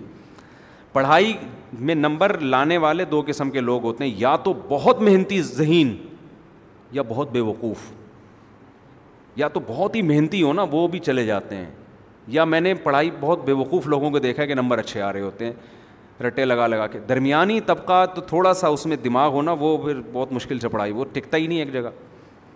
وہ پھر کبھی وہ بیٹھتا ہے تو کہتا ہے، یار، ڈاکٹر کی میڈیکل کالج میں پڑھتا ہوں تو ٹھیک ہے تیاری کرتا ہوں۔ پھر کہتے ہیں میڈیکل کالج جب تھوڑا مشکل لگتا ہے، کہہ رہے ہیں، انجینئر بن جاؤ نا، میڈیکل کالج کی کیا ضرورت ہے؟ اگلے دن وہ کہتا ہے، چلو، انجینئرنگ پڑھتا ہوں۔ پھر کہتے ہیں انجینئرنگ چھوڑو، بزنس میں دیکھو کتنا پیسہ ہے یار۔ اگلے دن، یہ ہمارے یہاں لڑکے بیٹھے ہوئے پلان بنا رہے ہوتے ہیں۔ پھر وہ بزنس کی طرف آئے گا، پھر کہتا ہے ان سب چھوڑو، چار شادیاں کرو رسک خود بخود آئے گا۔ مفتی صاحب کا بیان ہے۔ آخر میں یہاں کے اینڈ ہوتا ہے۔ ٹھیک ہے نا؟ کہ یار، شادیاں کرو، بچے پیدا کرو۔ اللہ کہتا ہے، شادیاں کرو رسک خود بخود چھپڑ پھاڑ کے آئے گا۔ تو پھر وہ کسی کام کا رہا ہی نہیں۔ تو دماغ اس کا گھومتا ہے۔ تو میں کیا بات کر رہا تھا؟ کہاں سے کہاں اتنی باتیں منتشر ہو رہی ہیں؟ نہیں، وہ تو چل رہا تھا، یہ مثالیں یہاں کہاں سے آئیں؟ میں یہ عرض کر رہا تھا کہ دو جذبے ہوتے ہیں نا انسان میں جو اس کو موٹیویٹ کرتے ہیں۔ نہیں، یہ مثالیں یہاں کہاں سے آنا شروع ہو گئیں؟ ہاں میں عرض کر رہا تھا کہ دیکھو، نبی صلی اللہ علیہ وسلم نے کن صحابہ کو یہ حدیث بتائی؟ میں سی اے کی مثال دے رہا تھا کہ یار ایک پیپر رہ گیا تو باپ کیا کہتا ہے؟ کہ بیٹا، یہ تو سب کہ رہ ہی جاتا ہے، یہ تو سب کا رہتا ہے، کوئی بات نہیں، اگلے میں ٹرائی کر لینا۔ تو صحابہ کی حالت یہ تھی کہ وہ گناہ کو حضرت عبداللہ بن عباس کہتے ہیں، ہم نبی کے دور میں کوئی کسی سے گناہ ہو جاتا نا، تو ہمیں ایسا لگتا تھا جیسے کوئی پہاڑ ہے ہمارے اوپر گرنے والا ہے، ایسا اللہ کا خوف ہوتا تھا۔ اب خود دیکھو نا، ایک صحابی سے زنا ہوا، نبی سے آ کے کہہ رہے ہیں کہ مجھے رجم کریں، پتھر مار کے ہلاک کریں۔ نبی نے ان کو نکال دیا اپنی محفل سے کہ جاؤ، بتا دیا گویا بزبان حال کہ توبہ کرو بس اللہ سے، تسلی نہیں ہو رہی۔ دوبارہ آئے یا رسول اللہ، آپ مجھ پہ حد جاری کریں۔ عورت بھی ایسا کر رہی ہے۔ عورت کا دل تو بہت کمزور ہوتا ہے۔ وہ تو پتھر مارتا، مارنا اس کے لیے مشکل ہے۔ وہ یہ منظر نہیں دیکھ سکتی کہ لوگ کسی کو پتھر مار رہے ہوں۔ اور وہ نبی کے پاس صحابی آ رہی ہیں، یا رسول اللہ، مجھ سے زنا ہو گیا، آپ مجھ کو رجم کریں۔ نبی نے ان کو بھیج دیا واپس، جاؤ۔ یعنی اشارہ کر دیا کہ بھائی، اللہ سے توبہ کرو۔ دوبارہ آئیں، چوتھی بار آئیں تو نبی نے کہا کہ تمہیں حمل ہے۔ واپس چلی جاؤ۔ وہ اگر دوبارہ نہ آتی نبی ان کے پیچھے کسی کو نہیں بھیجتے۔ کتنا خوف، بچہ جن لیا، بچہ لے کر آئیں۔ یا رسول اللہ، اب اس کی جان ضائع نہیں ہوگی، کیونکہ بچے کا کیا قصور تھا؟ آپ مجھے رجم کریں۔ نبی نے فرمایا، اگر تمہیں رجم کر دیا تو اس بچہ تو ماں کے بغیر یہ اس کی تو تربیت ہی نہیں ہو سکے گی۔ یہ تو روٹی پانی کا محتاج ہے۔ دوبارہ چلی گئی سات سال کا بچہ ہوا نا، روٹی کھانے کے قابل۔ کتنا ڈھیلے کیا نبی نے ان کو؟ کہ یہ واپس نہ آئیں، وہ واپس آئیں بچے کے ہاتھ میں روٹی کا ٹکڑا کہ یہ خود کھاتا ہے اب۔ تو پھر ان کو رجم کیا، جنازہ پڑھایا نبی نے، حضرت عمر نے عرض کیا، یا رسول اللہ، ایک عورت نے ذنا کیا، آپ جنازہ پڑھا رہے ہیں۔ تو نبی نے فرمایا لقت تابت توبت لو قسمت بین سبعین من اہل المدینتی لوسعتهم اے عمر، اس نے ایسی پیاری توبہ کی ہے کہ اگر مدینہ کے ستر کبیرہ مرتکب گناہوں گناہ گاروں میں اس کو ڈیوائڈ کیا جائے نا، تو ہر ایک کی بخشش کے لیے کافی ہو جائے۔ ستر آدمیوں کی توبہ اس ایک نے کی ہے، اکیلی نے۔ تو ایسے خاندانی لوگ تھے، گناہ شیطان نے کرا دیا۔ ان کو یہ کہا جا رہا ہے، امیدیں دلائی جا رہی ہیں۔ اتنے مایوس نہ ہو، کوئی بات نہیں، ہو گیا گڑ گڑاؤ اللہ کے سامنے۔ یہ گڑ گڑانا بھی اللہ کو پسند ہے۔ اور اتنا پسند ہے کہ اگر سارے ہی نیک بن جائے نا، ایسے صوفیوں کو اللہ ختم کر دے گا۔ اللہ کہے گا، معافی مانگنے والے کہاں گئے بھائی؟ تو یہ ان کے بارے میں، ہمارے بارے میں قطن نہیں ہے کہ ہم کہیں یار اچھا ہوا، ہم بھی گناہ کر رہے ہیں۔ بھائی، ہم تو وہ ہماری کیفیات ہی نہیں بن رہی گناہ کر کے۔ وہ ہمیں خوف ہی پیدا نہیں ہو رہا۔ تو میں جلدی سے اصل بات کی طرف آتا ہوں کہ بھائی، صرف ایمان کافی نہیں ہے، وہ کیفیات بنانا ضروری ہیں۔ تبھی تو قرآن کہتا ہے اداۃلیت علیہم آیات ہو ایمان والے وہ ہیں، جب ان کے سامنے ہماری آیات تلاوت کی جاتی ہیں وجیلت قلوب ان کے دل دہل جاتے ہیں۔ ویدا سمیع معاون ضلع رسول جب یہ اس کلام کو سنتے ہیں جو رسول پہ نازل ہوا ترا تفیض من الدم۔ اے نبی، آپ دیکھتے ہیں ان کی آنکھوں سے آنسو بہنا شروع ہو جاتے ہیں۔ یہ وہ کیفیات تھیں جو صحابہ کی بنتی تھیں۔ آج ہمارے دل کیا ہو گئے؟ خشک۔ سخت ہو گئے۔ قرآن کہتے ہیں نا فویل للقاسیت قلوبہم جن کے دل سخت ہو گئے نصیحت کی بات ان کے دل پہ اثر نہیں کر رہی۔ اچھا دیکھو، قرآن بار بار دل کا ذکر کر رہا ہے، دماغ کا ذکر نہیں کر رہا۔ حالانکہ بات جاتی کہاں ہے؟ پہلے دماغ میں جاتی ہے۔ لیکن قرآن تذکرہ کس کا کر رہا ہے؟ دل کا۔ وجہ اس کی ہے کہ دماغ میں جب جذبات بنتے ہیں نا، تو فوراً اثرات کہاں آتے ہیں؟ دل پہ آتے ہیں۔ آپ کی بیوی آپ سے کہے نا مجھے آپ سے محبت ہے۔ آپ کو اگر بیوی سے عشق ہوگا ایک دم آپ کے دل کی دھڑکن، کوئی کوئی اجنبی لڑکی آپ سے اگر کہے کہ مجھے آپ سے بہت محبت ہے، کہ کسی کمارے چھڑے چھاٹ سے کہے، دل ایک دم کنٹرول سے باہر ہو جائے گا نا۔ یوں یوں یوں یوں جا رہا ہے، اس کو قابو میں رکھنا مشکل ہو جائے گا، اٹیک نہ ہو جائے۔ اچھل اچھل کے آئے گا۔ تو اثر دماغ پہ ہو رہا ہے یا دل پہ ہو رہا ہے؟ دل پہ ہو رہا ہے۔ دل ہلے گا اس کا۔ لیکن بیوی صبح سے شام بولتی رہے کہ مجھے آپ سے محبت ہے۔ آدمی کہتا ہے، کوئی تیرے اس کے علاوہ وہ کام نہیں ہے؟ وجہ کیا ہے؟ وہ جذبات کیا ہو گئے؟ ختم۔ تو دماغ تو ہلے گا، دل پہ اتنا سا بھی اثر نہیں ہو۔ اور اگر ہوگا بھی تو الٹا ہوگا۔ یعنی الٹا اثر، جیسے کوئی خاتون شادی سے پہلے کہہ دیتی نا آئی ہیٹ یو تو وہ والا اثر ہوگا، اس میں جو دل ہلتا نا، یہ والا ہلنا شروع ہو جائے گا۔ اس طرح کا دل ہلتا ہے۔ تو ہاں تو قرآن کیا کہہ رہا ہے؟ قرآن ساری کیفیات کس کی ذکر کر رہا ہے؟ دل کی وجہ کیا ہے؟ یہ بتانے کے لیے کہ صرف ایمان کافی نہیں ہے، عمل کے لیے کس کا بننا ضروری ہے؟ دل۔ دل کی دھڑکنیں، دل کی دھڑکنوں میں ایمان پیدا ہو جائے، دل کی دھڑکنوں سے پتہ چلے کہ مومن ہے۔ اب سوال وہی میں جلدی سے جواب دے دیتا ہوں، بہت سوال کر لیا کہ یہ کیفیات کیفیات پیدا کرنا ضروری ہے یہ نہیں تو پتہ چل گیا نا؟ یہ صحابہ کرام میں یہ کیفیات تھیں، تبھی میدان جنگ میں تلواریں چل رہی ہیں۔ اور ایک صحابی نے منت مانی تھی، اللہ دوبارہ جنگ ہوئی تو دیکھ میں کیا کرتا ہوں؟ جب دیکھا جنگ چھڑ رہی ہے، یہ کھجور کھا رہے تھے۔ انہوں نے کہا، چلو کھجور ختم کر کے جنگ میں جاتا ہوں۔ لیکن کہا کہ جنت قریب کھڑی ہوئی ہے۔ ہیں بھائی؟ جنت میرے سامنے، اللہ کی قسم، یہ کھجور کھانے کا زمانہ بہت طویل ہے۔ اتنی دیر میں جنت نہ نہ، ابھی جاؤں گا۔ اور لڑے اور اللہ کی راہ میں شہید ہو گئے۔ اور ہماری جو جنت پہ کیفیات بنتی ہیں، جنت پہ بیان سن لیا، یہ نہریں، یہ ہوریں تھوڑا سا خیال آتا ہے اچھا ٹرائی کر کے دیکھتے ہیں۔ تو ایک دن بمشکل اٹھے گا جیسے قبر سے مردے کو اکھاڑا جا رہا ہے، فجر میں آ کے آ کے کھڑا ہو جائے گا فجر میں بس۔ اس کے بعد پھر چھ مہینے تک مارکیٹ سے شارٹ۔ ورنہ تو یہ بھی نہیں ہوگا۔ تو دم میں آگ لگانے کے لیے علماء کہتے ہیں دو کام کر لیں آپ۔ سمجھتے ہو کیا کر لیں؟ دو کام۔ ایک استحزار جس چیز کو انسان بار بار سوچتا ہے نا، وہ آپ کے لاشعور کا حصہ بننا شروع۔ وہی مثال دیتا ہوں، آپ کھڑے ہوں اور وہی گٹر کھلا ہوا ہے، لوگ کہہ رہے ہیں، نہیں جاؤ۔ آپ وہاں کھڑے ہو کر تھوڑی دیر سوچیں۔ بیٹا ذرا سوچ لے، اگر گیا اور پاؤں اندر آیا تو تھوڑا سا کوئی یوٹیوب پہ ویڈیو لگا کے گٹر میں گرتے ہوئے لوگوں کی دیکھ لے تو۔ دیکھ نہیں سکتا، سوچ تھوڑی دیر۔ جب بہت زیادہ سوچیں گے نا، آہستہ آہستہ آپ کی وہ کیفیات بننا، شروع آپ کے دل میں خوف پیدا ہونا شروع۔ آپ ماشاء اللہ ایک سو تیس کلو کے ہو گئے، گول ہو گئے اب آپ۔ لمبائی چوڑائی آپ کی کیا ہو گئی؟ برابر۔ مٹھائی کے لڈو آپ کے سامنے رس گلے پڑے ہوئے ہیں۔ کسی نے کہا، یہ رس گلے دوسرے نے کہا، بھائی تو اپنا موٹاپا دیکھ، شوگر ہو سکتی ہے، بلڈ پریشر ہو سکتا ہے۔ آپ نے کہا، بے یار، وہ دیکھا جائے گا، ابھی تو کھاؤ۔ لیکن کھانے سے پہلے استحظار کریں آپ۔ دو چار اپنے پرانے دوستوں کو ہسپتالوں میں دیکھیں، جا کے یا تصور کریں، یار، اس دن فلاں کا انتقال ہوا تھا، ایسے یوں پڑا ہوا تھا۔ ہیں بھائی؟ تختے پہ۔ ایسا ہی ہوگا نا۔ ایسے تختے پہ پڑا ہوا تھا۔ اچھا بھلا ہٹا کٹا تھا، اس دن فلاں کو برین ہیمریج ہوا تھا۔ اب وہ تھا، اب ہے؟ بولو، اس کا جنازہ اتار رہے تھے ہم قبر میں۔ جب یہ سوچنا شروع کریں گے نا، تو وہ لڈو میں آپ کو، وہ لڈو زہر لگنا شروع ہو جائیں گے۔ آپ کو اس میں سانپ کے پھن نظر آئیں گے۔ سمجھ رہے ہو کہ نہیں سمجھ رہے؟ سانپ کے پھن نظر آئیں گے اس کے اندر آپ۔ اگر جتنا سوچو گے، اتنا وہ زہر لگے گا آپ کو۔ اتنا زہر لگے گا۔ تو مریضوں کا جب انسان سوچتا ہے نا بھائی وہ بھی ان کے ساتھ یہ ہو گیا، ان کے ساتھ، جب سوچتا ہی نہیں ہے تو پھر پھوڑتا چلا جائے گا۔ یقین تو ہے کہ ایسا ہوگا لیکن استحزار نہیں ہے۔ اس کو کہتے ہیں استحزار استحزار کا مطلب حاضر کرنا کسی چیز کو، دماغ میں لائیں اس کو۔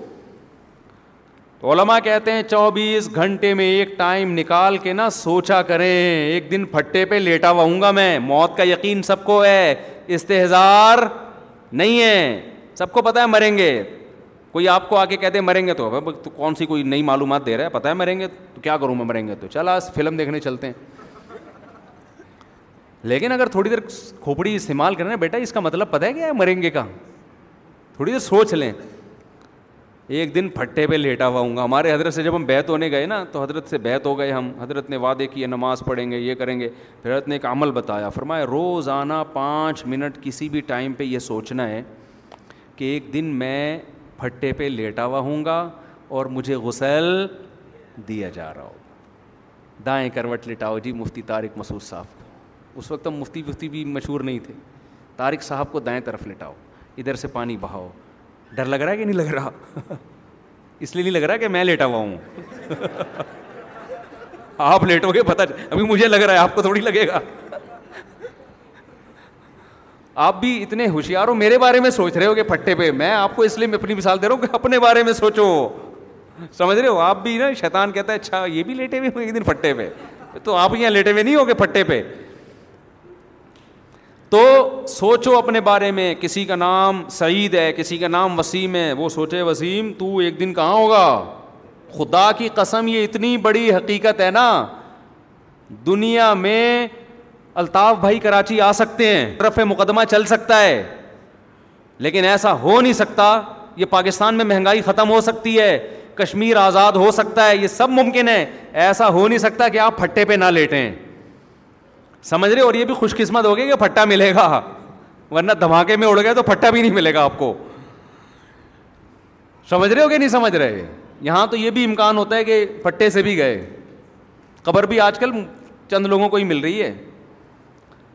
تو یہ استحزار جب کرو گے نا روزانہ بیٹھ کر بیٹا، کچھ بھی روزانہ نا سونے سے پہلے میں منع کر رہا ہوں یہ استحزار کا۔ آج کل لوگوں کے دل کمزور ہیں، وہ پھر پھٹے پہ ہی نہ لیڑے ہیں کہیں جا کے۔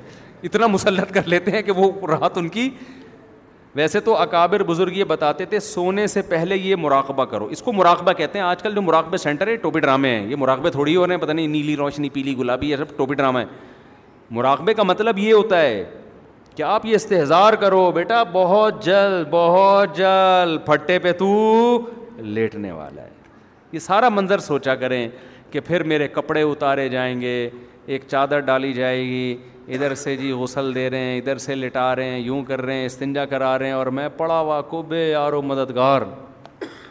کچھ بھی نہیں حرکت ہوگی مجھے وہ امریکہ جانے کے پلان، وہ پراپرٹی بحریہ ٹاؤن میں اتنے پلاٹ اور ایسا بنگلہ اور چار شادیاں، سب کہاں گئیں؟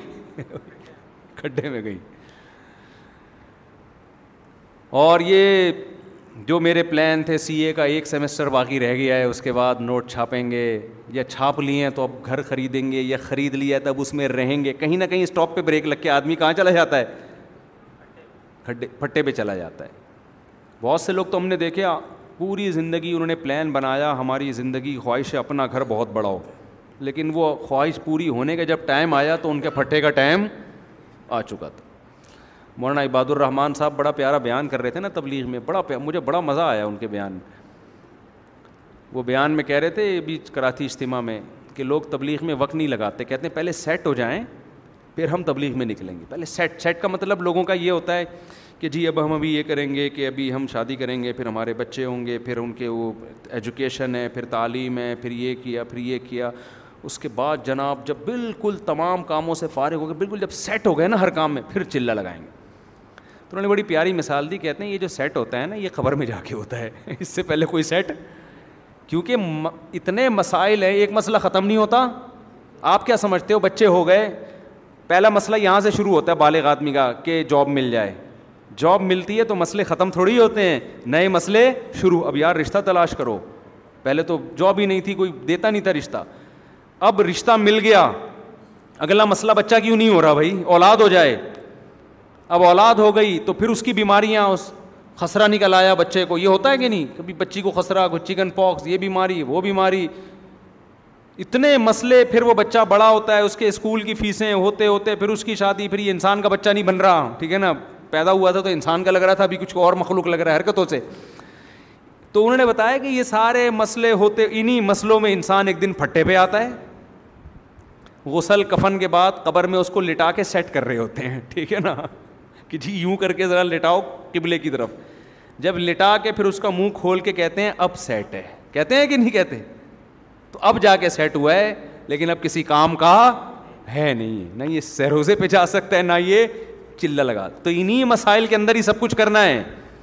سمجھ رہے کہ نہیں سمجھ رہے؟ مجھے لوگ کہتے تھے کہ پہلے آپ اپنا گھر بناؤ۔ جب میں دوسری خواتین نہ بیٹھی ہوئی ہوں، یار، کیا کریں؟ اب مثالوں سے یہی مثال سب سے بہترین ہوتی ہے سمجھانے کے لیے نا۔ میں جب دوسری کر رہا تھا نا، ذرا آرام سے بولوں میں جب دوسری کر رہا تھا تو لوگ مجھے کہہ رہے تھے، پہلے سیٹ تو ہو جاؤ۔ کیا ہو جاؤ؟ بلکہ پہلی میں بھی لوگ کہہ رہے تھے، پہلے سیٹ تو ہماری چار ہزار، اس وقت دو ہزار میں میری تنخواہ تھی، چار ہزار میں کون کرتا ہے شادی؟ پہلے سیٹ ہو جاؤ۔ میرے دوست احباب اب تک سیٹنگ میں لگے ہوئے ہیں۔ تیس تیس سال ہو گئے شادیاں نہیں کی انہوں نے۔ میں کہتا تھا سارے کام اکٹھے ہی ہوں گے، شادی بھی اکٹھی ہے سیٹنگ بھی ہم اپنے جو مالی لحاظ سے سیٹل ہونے کی بھی کوشش، بچے بھی ساتھ ساتھ ہی ہوتے رہیں۔ لوگ کیا کرتے ہیں؟ شادی ہو گئی، بچے نہیں ہوں۔ پہلے ہماری آمدن اتنی ہو جائے۔ نہیں بھائی، یہ سب چیزیں کیا ہیں؟ ساتھ۔ پھر ہم نے کہا، اب دوسری کر لیتے ہیں۔ تو مجھے یاد ہے ایک ہمارے خاندان کی خاتون آئی، انہوں نے کہا، اپنا گھر تو بنا لو، پیسے بچا کے بیٹا، اپنا گھر بنا لو پہلے، پھر کرتے رہنا۔ ہم نے کہا، سارے کام کیا ہوں گے؟ ساتھ ساتھ ہی۔ تو ہوتے رہے ہوتے رہے ہوتے رہے، سارے کام بچے بھی ہو رہے ہیں، ہو ہی رہے نا۔ اگر میں یہ سوچ کے بیٹھ جاتا، پہلے سیٹ تو جب ہم، وہی ہے نا کہ جب بادام تھے، جب دانت تھے، تو کھانے کے لیے بادام نہیں تھے۔ جب بادام کا انتظام ہوا، تو منہ میں کھانے کے لیے دانت ہی نہیں۔ کتنے لوگ ہیں جو بیچارے سیٹ ہوتے ہوتے اب ان میں جذبے ہی ختم ہو گئے۔ ان کو سمجھایا جائے کہ اب کل کہہ رہے شوق ہی نہیں رہا۔ تو سارے مسئلے ہر دین بھی لوگ پتہ کیا کرتے ہیں؟ یار ہم نہ ابھی میں نے لوگوں کو اکثر نوجوانوں کو میں کہتا ہوں، یار تم سے اگر گناہ نہیں چھوٹ رہا نا کوئی، عادت پڑ گئی ہے، لت پڑ گئی، تم تبلیغ میں چار مہینے کے لیے نکل جاؤ۔ اس کا فائدہ یہ ہوگا، چار مہینے تک تم یہ گناہ نہیں کرو گے، عادت چھوٹ جائے گی۔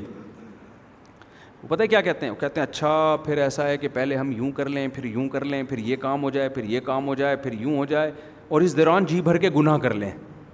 اس کے بعد ہم جائیں گے۔ میں کہ تو کبھی بھی نہیں جاؤ گے۔ قیامت آ جائے گی، نہیں جاؤ گے۔ جاتا وہی ہے جو چلا جاتا ہے۔ سمجھ رہے ہیں نا؟ جاتا وہی ہے جو چلا جاتا ہے۔ جو نہیں گیا نہیں گیا۔ انگلش میں نا ہی ایونٹ ایسا ایونٹ کہ وینٹ ایونٹ کسی نے کراچی والے بندے سے پوچھا کہ وہ گیا، ایسا گیا کہ گیا ہی گیا، اس کا انگلش میں ترجمہ کرو۔ اس نے کہا ہی ایونٹ ایسا ایونٹ کہ وینٹ ہی ایونٹ تو تو کیا ہے وہ کیفیات پیدا کرنا ضروری؟ وہ استحظار سے تو روزانہ پانچ منٹ نکال کے موت کا تصور کرنا ہے۔ بار بار یہ دنیا مسافر خانہ ہے، رہنے کی جگہ بولو نہیں ہے۔ سب مٹی ہے بھائی، مریں گے، پھٹے پہ لیٹے ہوئے ہوں گے تھوڑے دنوں میں۔ پھر بتاؤ، اگر برے اعمال کیے ہوں گے تو آگے قبر کا حال کیا ہوگا پھر؟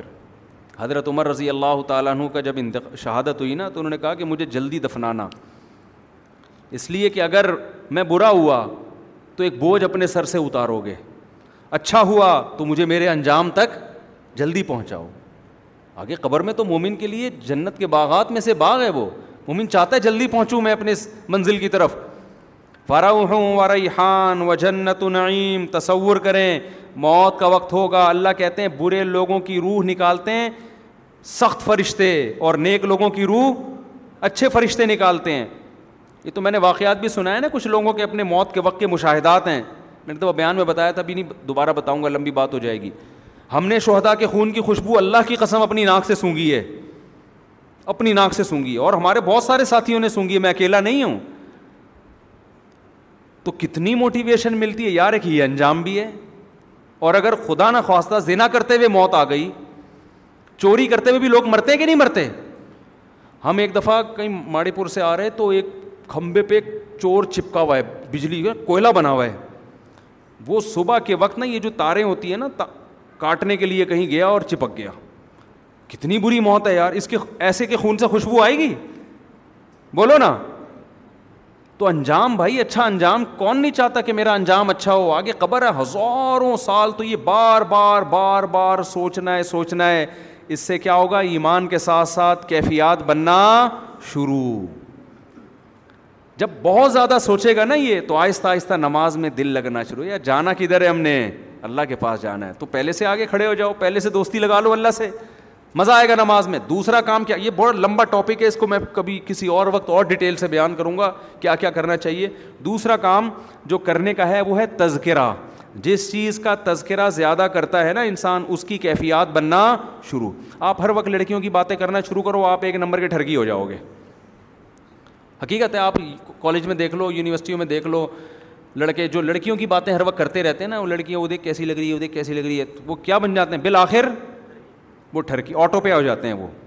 وہ بڑھاپے میں بھی ویسے کے ویسے ہی رہتے ہیں وہ۔ حقیقت ہے یہ۔ اور جو اپنی پڑھائی میں دلچسپی لیتے ہیں، یہ تبصرے زیادہ نہیں کر رہے ہوتے، وہ انسان کے بچے بنے رہتے ہیں۔ یہ انسان کی عادت ہے، جس چیز کا تذکرہ کرتا ہے، تو وہ کیفیات اس کی بننا شروع۔ تو آپ اللہ کا ذکر زیادہ کرو گے جنت جہنم کا تذکرہ زیادہ کرو گے موت کا تذکرہ زیادہ کرو گے حدیث میں آتا ہے اکثر من ذکری حادم الزات الموت۔ وہ چیز جو لذتوں کو فنا کرنے والی ہے نا، موت، اس کا تذکرہ زیادہ کرو۔ حضرت عمر نے جو مہر بنائی تھی نا، اسٹیمپ، انگوٹھی، اس پہ کیا لکھا ہوا تھا؟ کفا بل موتی وا ایزا موت نصیحت کے لیے کافی۔ جہاں بھی اسٹیمپ لگاتے اس پہ یہ لکھا ہوا تھا۔ حضرت عمر نے اپنی نصیحت کے لیے یہ کیا ہوا تھا۔ حالانکہ ان کو کیا ضرورت تھی نصیحت کی؟ بھائی، وہ تو اللہ کے خوف سے رو رو کے نالیاں بن گئیں۔ لیکن اپنے آپ کو موٹیویٹ کرنے کے لیے نا، ہر وقت دیکھ عمر، ایک دن تو دنیا سے جائے گا۔ جہاں بھی وہ تو خلیفہ تھے نا، جگہ جگہ تحریریں لکھ کے اسٹیمپ لگانی پڑتی تھی۔ جب اسٹیمپ لگاتے، موت لکھا ہوا تھا سامنے۔ کفا بل موتی وائزہ کفا بل موتی وائزہ اور ہم نے آج اپنی زبانوں سے سوچنا تو دور کی بات، موت کا تذکرہ کرنا بھی ختم۔ جہاں بیٹھو موبائل کی باتیں، جہاں بیٹھو لڑکیوں کی باتیں، جہاں بیٹھو ایکٹروں کی باتیں، فلموں کی باتیں، میچز کی باتیں، سیاست کی باتیں۔ اب ہے وہ ایسا ہو گیا اب ہے وہ اسٹیبلشمنٹ نے یہ کر دیا اب ہے وہ اس نے یہ کر دیا اب ہے تب ہے سارا دن گھر میں جاؤ تو آلو، کباب، انڈے، پراٹھوں کی باتیں۔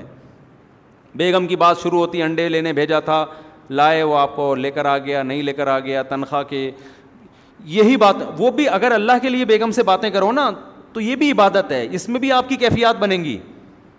ایک خاتون نے بتایا کہ میرا میاں اتنا نیک آدمی ہے، تعریف کر رہی تھی اپنے میاں کی، کوئی غلط الزام نہیں لگایا، یہ اس خاتون کے ایک نمبر ہونے کی دلیل۔ کہہ رہے اتنے نیک کہ ہر وقت اللہ اللہ ہی کرتے رہتے ہیں گھر بیٹھ کے، مجھ سے بات ہی نہیں کرتے۔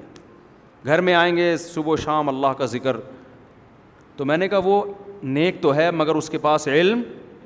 بولو۔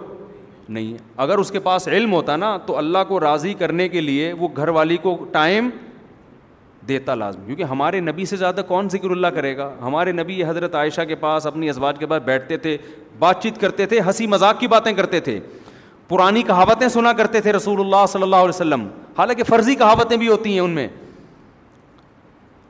تو جو کام اللہ کے لیے کریں گے، اس میں تو کیفیات بنتی ہیں۔ جو اللہ کے لیے نہیں ہوگا، اس میں اللہ کی محبت نہیں بنتی۔ تو جب اللہ کا تذکرہ یا اللہ کو راضی کرنے کا عمل زیادہ ہوگا تو آہستہ آہستہ وہ کیفیات بننا، بولو، شروع، دیکھو، رمضان میں زیادہ انسان اللہ کے قریب ہوتا ہے نا، وجہ کیا روزہ رکھ رہا ہے سارا دن ترابی پڑھ رہا ہے۔ کچھ نہیں تو دوسرے مہینوں کی نسبت تھوڑا بہت اللہ کا نام زیادہ لے لیتا ہے اپنی زبان سے۔ تو یہ اور زیادہ ہو جائے تو وہ کیفیات اور زیادہ بننا شروع۔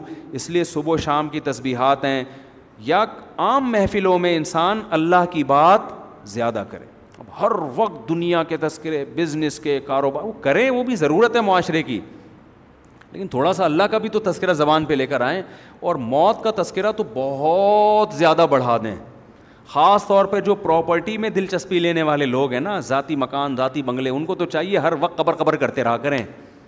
کیونکہ جتنی دنیا کی محبت پراپرٹی والوں میں ہوتی ہے، ذاتی گھر والوں میں، اتنی ایک کرائے کے گھر والے میں نہیں ہوتی۔ وہ تو بار بار میرا مکان میرا مکان، میرا گھر، میری دیکھو اتنا موٹا سریا ڈالا میں نے اس میں اور اتنا یہ ایسی دیوار، وہ تو اس کو اگر فرشتہ آگے بولے نکل لے، وہ کہے گا بھائی سالے پانچ کروڑ کا میں نے گھر بنایا ہے۔ بھائی جو چھپڑے میں رہے شیٹوں میں رہ رہا ہے، اس کو فرشتہ کیا نکل لے کہ شاید وہاں کچھ اچھے حالات ہوں بھائی۔ نکل لیتے ہیں بڑے آرام سے۔ کیا خیال ہے؟ غریب آدمی کے لیے مرنا اتنا مشکل نہیں ہے۔ سارا مسئلہ کس کے ساتھ ہے؟ دولت مندوں کے ساتھ۔ وہ ہزار اس کے بنگلوں سے ان کی روح نکلنا بڑا مشکل کام ہے بھائی۔ وہ ان کو تو ہر وقت قبر قبر قبر، اور وہ بالکل بھی قبر کی باتیں، غریب تو پھر بھی کر رہا ہوتا ہے۔ امیر بالکل قبر کی باتیں نہیں کرتا۔ اس سے اس کے دل میں دنیا کی محبت کیفیات دنیا کی بنتی ہیں۔ اللہ کی نہیں بنتی، قبر کی نہیں بنتی۔ صحابہ کرام میں بعض ایسے کروڑ پتی تھے۔ حضرت عثمان تو بہت مالدار تھے۔ کیفیات کیسی تھیں؟ ایک ایک رکت میں پورا قرآن ختم کیا ہے عبادت میں۔ حالانکہ آج کسی کے پاس اتنی دولت ہو، اس کا عبادت میں اتنا دل لگے گا؟ ہے بھائی؟ کہے گا یار یہ کر لو، وہ وہ تو یہ گھومتا ہی رہے گا۔ تو صحابہ کرام میں جو بڑے بڑے مالدار تھے، ایسی عبادت کے ان کے جذبے، دعاؤں میں، تو یہ کیفیات زبان کے تذکرے سے بنتی ہیں اور بار بار سوچنے سے۔ اللہ سمجھنے کی عمل کی توفیق عطا فرما جلی جلدی پڑھ لیتا ہوں، حدیث کے ضعیف ہونے کی کتنی وجوہات ہوتی ہیں اور صنعت کسے کہتے ہیں؟ حدیث کے ضعیف ہونے کی ایک وجہ تو یہ تھی کہ راوی کے بارے میں علماء کا قول ہے کہ ضعیف ہے۔ دوسری حدیث کے ضعیف ہونے کی وجہ یہ ہوتی ہے کہ اس میں کوئی ایسی خفیہ علت ہوتی ہے جس کو محدثی سمجھ سکتا ہے۔ اس کو کہتے ہیں معلول حدیث ہے۔ یعنی محدث اس کو ڈیفائن نہیں کر پاتے کہ یہ وجہ ہے۔ بس وہ ماہر محدث کہتے ہیں، اس کا ذوق بتا رہا ہوتا ہے کہ یہ یہ ایسے ہمیں ملتی ہیں۔ امام مسلم نے ایک حدیث کو صحیح قرار دیا، امام بخاری نے اس کو معلول کہہ کے اور اس میں بڑی خفیہ علت نکال کے دکھا دی انہوں نے۔ تو یہ بہت ماہر فن کا کام ہے۔ آج کل لوگ کیا کر رہے ہیں؟ جو یوٹیوبرز ہیں نا، بیٹھے ٹھک سے گوگل پہ لکھا ضعیف تو فتویٰ دے دیا کہ یہ کیا ہے؟ ضعیف۔ ٹھک سے گوگل سے پوچھا، اس نے لکھا صحیح ہے، فتویٰ دے دیا کیا ہے؟ اتنا آسان ہوتا تو محدثین نے اس میں عمریں نہ کھپائی ہوتی، علم حدیث کے دو دو، تین تین سال کے تخصصات نہ ہوتے۔ ہیں سمجھتے ہو کہ نہیں سمجھتے؟ اور بہت سی تو پورا ایک چیپٹر ہے۔ پھر بعض دفعہ حدیث کی صنعت بالکل ٹھیک ہوتی ہے، پھر بھی فقی کا حکم ہوتا ہے کہ یہ ضعیف ہے۔ وجہ اس کی کیا ہے؟ کہ وہ دوسری حدیثوں کے خلاف ہے۔ اس کو کہتے ہیں شاز منکر بھی کہا جاتا ہے۔ دونوں میں تھوڑا سا فرق بھی ہے شاز اور منکر میں۔ کہ راوی صحیح ہے لیکن وہ مخالفت کر رہا ہے اوسق کی۔ سکا راوی اوسق اپنے سے زیادہ سکا کی مخالفت کر رہا ہے۔ مثال کے طور پر دیکھو، ایک حدیث ہے، بخاری میں ہے وہ، بالکل صحیح حدیث ہے، یا کسی اور کتاب میں بالکل صحیح صنعت ہے۔ لیکن اس سے بھی زیادہ صحیح صنعت سے جو صحابی روایت پیش کر رہے ہیں، اس کے الفاظ کچھ اور ہیں۔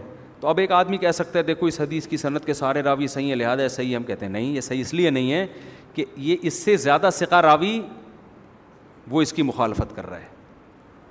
تو لوگ صرف صنعت کو دیکھ رہے ہوتے ہیں، یہ اصول انہوں نے پڑھے ہی نہیں ہوتے حدیث کے۔ پھر ہر مشتحد کے اپنے اصول ہیں۔ امام ابو حنیفہ کا سب سے پہلا اصول یہ ہے جو فقہ میں پڑھایا جاتا ہے کہ ہر وہ حدیث جو حدیث متواتر کے خلاف یا قرآن کے خلاف ہو، وہ قابل عمل نہیں ہوتی، چاہے وہ صحیح حدیث کیوں نہ ہو، کیونکہ وہ اپنے سے زیادہ ایک تواتر کے خلاف ہے وہ۔ اس کی میں کئی بار مثالیں دے چکا ہوں۔ سونا نسائی میں حدیث ہے کہ میرے بعد بارہ خلفاء ہوں گے تو علماء دیومند کا بارہ اماموں کے متعلق کیا خلیفہ ہے؟ جب ان کے بارے یہ جو بارہ خلیفہ ہے نا، وہ یہ وہ والے خلیفہ نہیں ہیں جن کو شیعہ لوگ اپنے خلیفہ کہتے ہیں۔ سمجھتے ہو؟ یہ وہ والے خلفہ اس سے مراد نہیں ہے خلیفہ کی ڈیفینیشن جس کے پاس حکومت ہو۔ جو بھی حاکم ہوگا وہ کیا ہوگا؟ تو بارہ جو بھی حاکم امت مسلمہ میں آئے ہیں خلفۂ راشدین اور ان کے بعد وہ سارے اس میں شامل ہیں۔ غیر مسلم کا سوال یہ ایسا ہی ہے جیسے ایک صاحب نے مجھے، میں نے ایک صاحب سے کہا کہ بھائی آپ پرانے زمانے میں نا دس بارہ سال ہو گئے، میں نے کہا آپ سگنل پہ رکا کرو، یہ وہ سگنل پہ رکتے نہیں تھے۔ تو کہنے لگے میں میں نہیں مانتا اس حکومت کو۔ میں نے کہا اللہ نے حکومت کی اطاعت کا حکم دیا نا ہمیں۔ انتظامی چیزوں میں اللہ نے حکم دیا کہ اول الامر کا کو فالو کرو۔ تو حکومت کو آپ کو فالو کہہ رہے وہ جائز حکومت ہے، میں ناجائز حکومت کو نہیں مانتا۔ میں نے کہا، دیکھو، حاکم کی ڈیفینیشن کیا ہے؟ جس کے پاس پاور ہو۔ اس کا نیک اور برا ہونا ایک الگ کہانی ہے۔ حاکم کی ڈیفینیشن یہ نہیں ہے کہ وہ صحیح طریقے سے آیا ہو یا غلط طریقے۔ جو آ گیا نا، جب چاہے مارشاء اللہ لگ جائے، اب انلیگل ہے نا دنیا میں مارشاء اللہ لیکن جب لگ گیا، ایک پاور کوئی آرمی کے پاس آ گئی یا کوئی دھاندلی کر کے وزیر اعظم بن گیا بن گیا تو بن گیا، بھلے دھاندلی سے بناؤ، ہیرا پھیری سے بناؤ۔ یہ جو سیاست دان کہہ رہے ہوتے ہیں نا، ہم ناجائز حکومت نہیں مانتے، تمہارے باپ کو بھی ماننا پڑے گا، چاہے جائز ہو یا ناجائز ہو۔ اس لیے کہ جب حکومت بن گئی، بھلے غلط طریقے سے بنی۔ اسلام کہتے ہیں جب پاور اس کے پاس آ گئی ہے، تو ڈنڈا جس کے پاس ہوگا، حاکم وہی ہوگا۔ چاہے سیاسی طریقے سے آئے، ووٹ کے ذریعے آئے، یا جبرن مسلط ہو جائے۔ بخاری کی حدیث ہے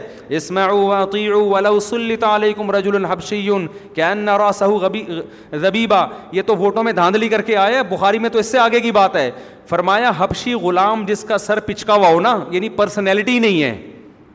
کہیں سے لگتا ہی نہیں کہ یہ ہمارا حاکم بن سکتا ہے۔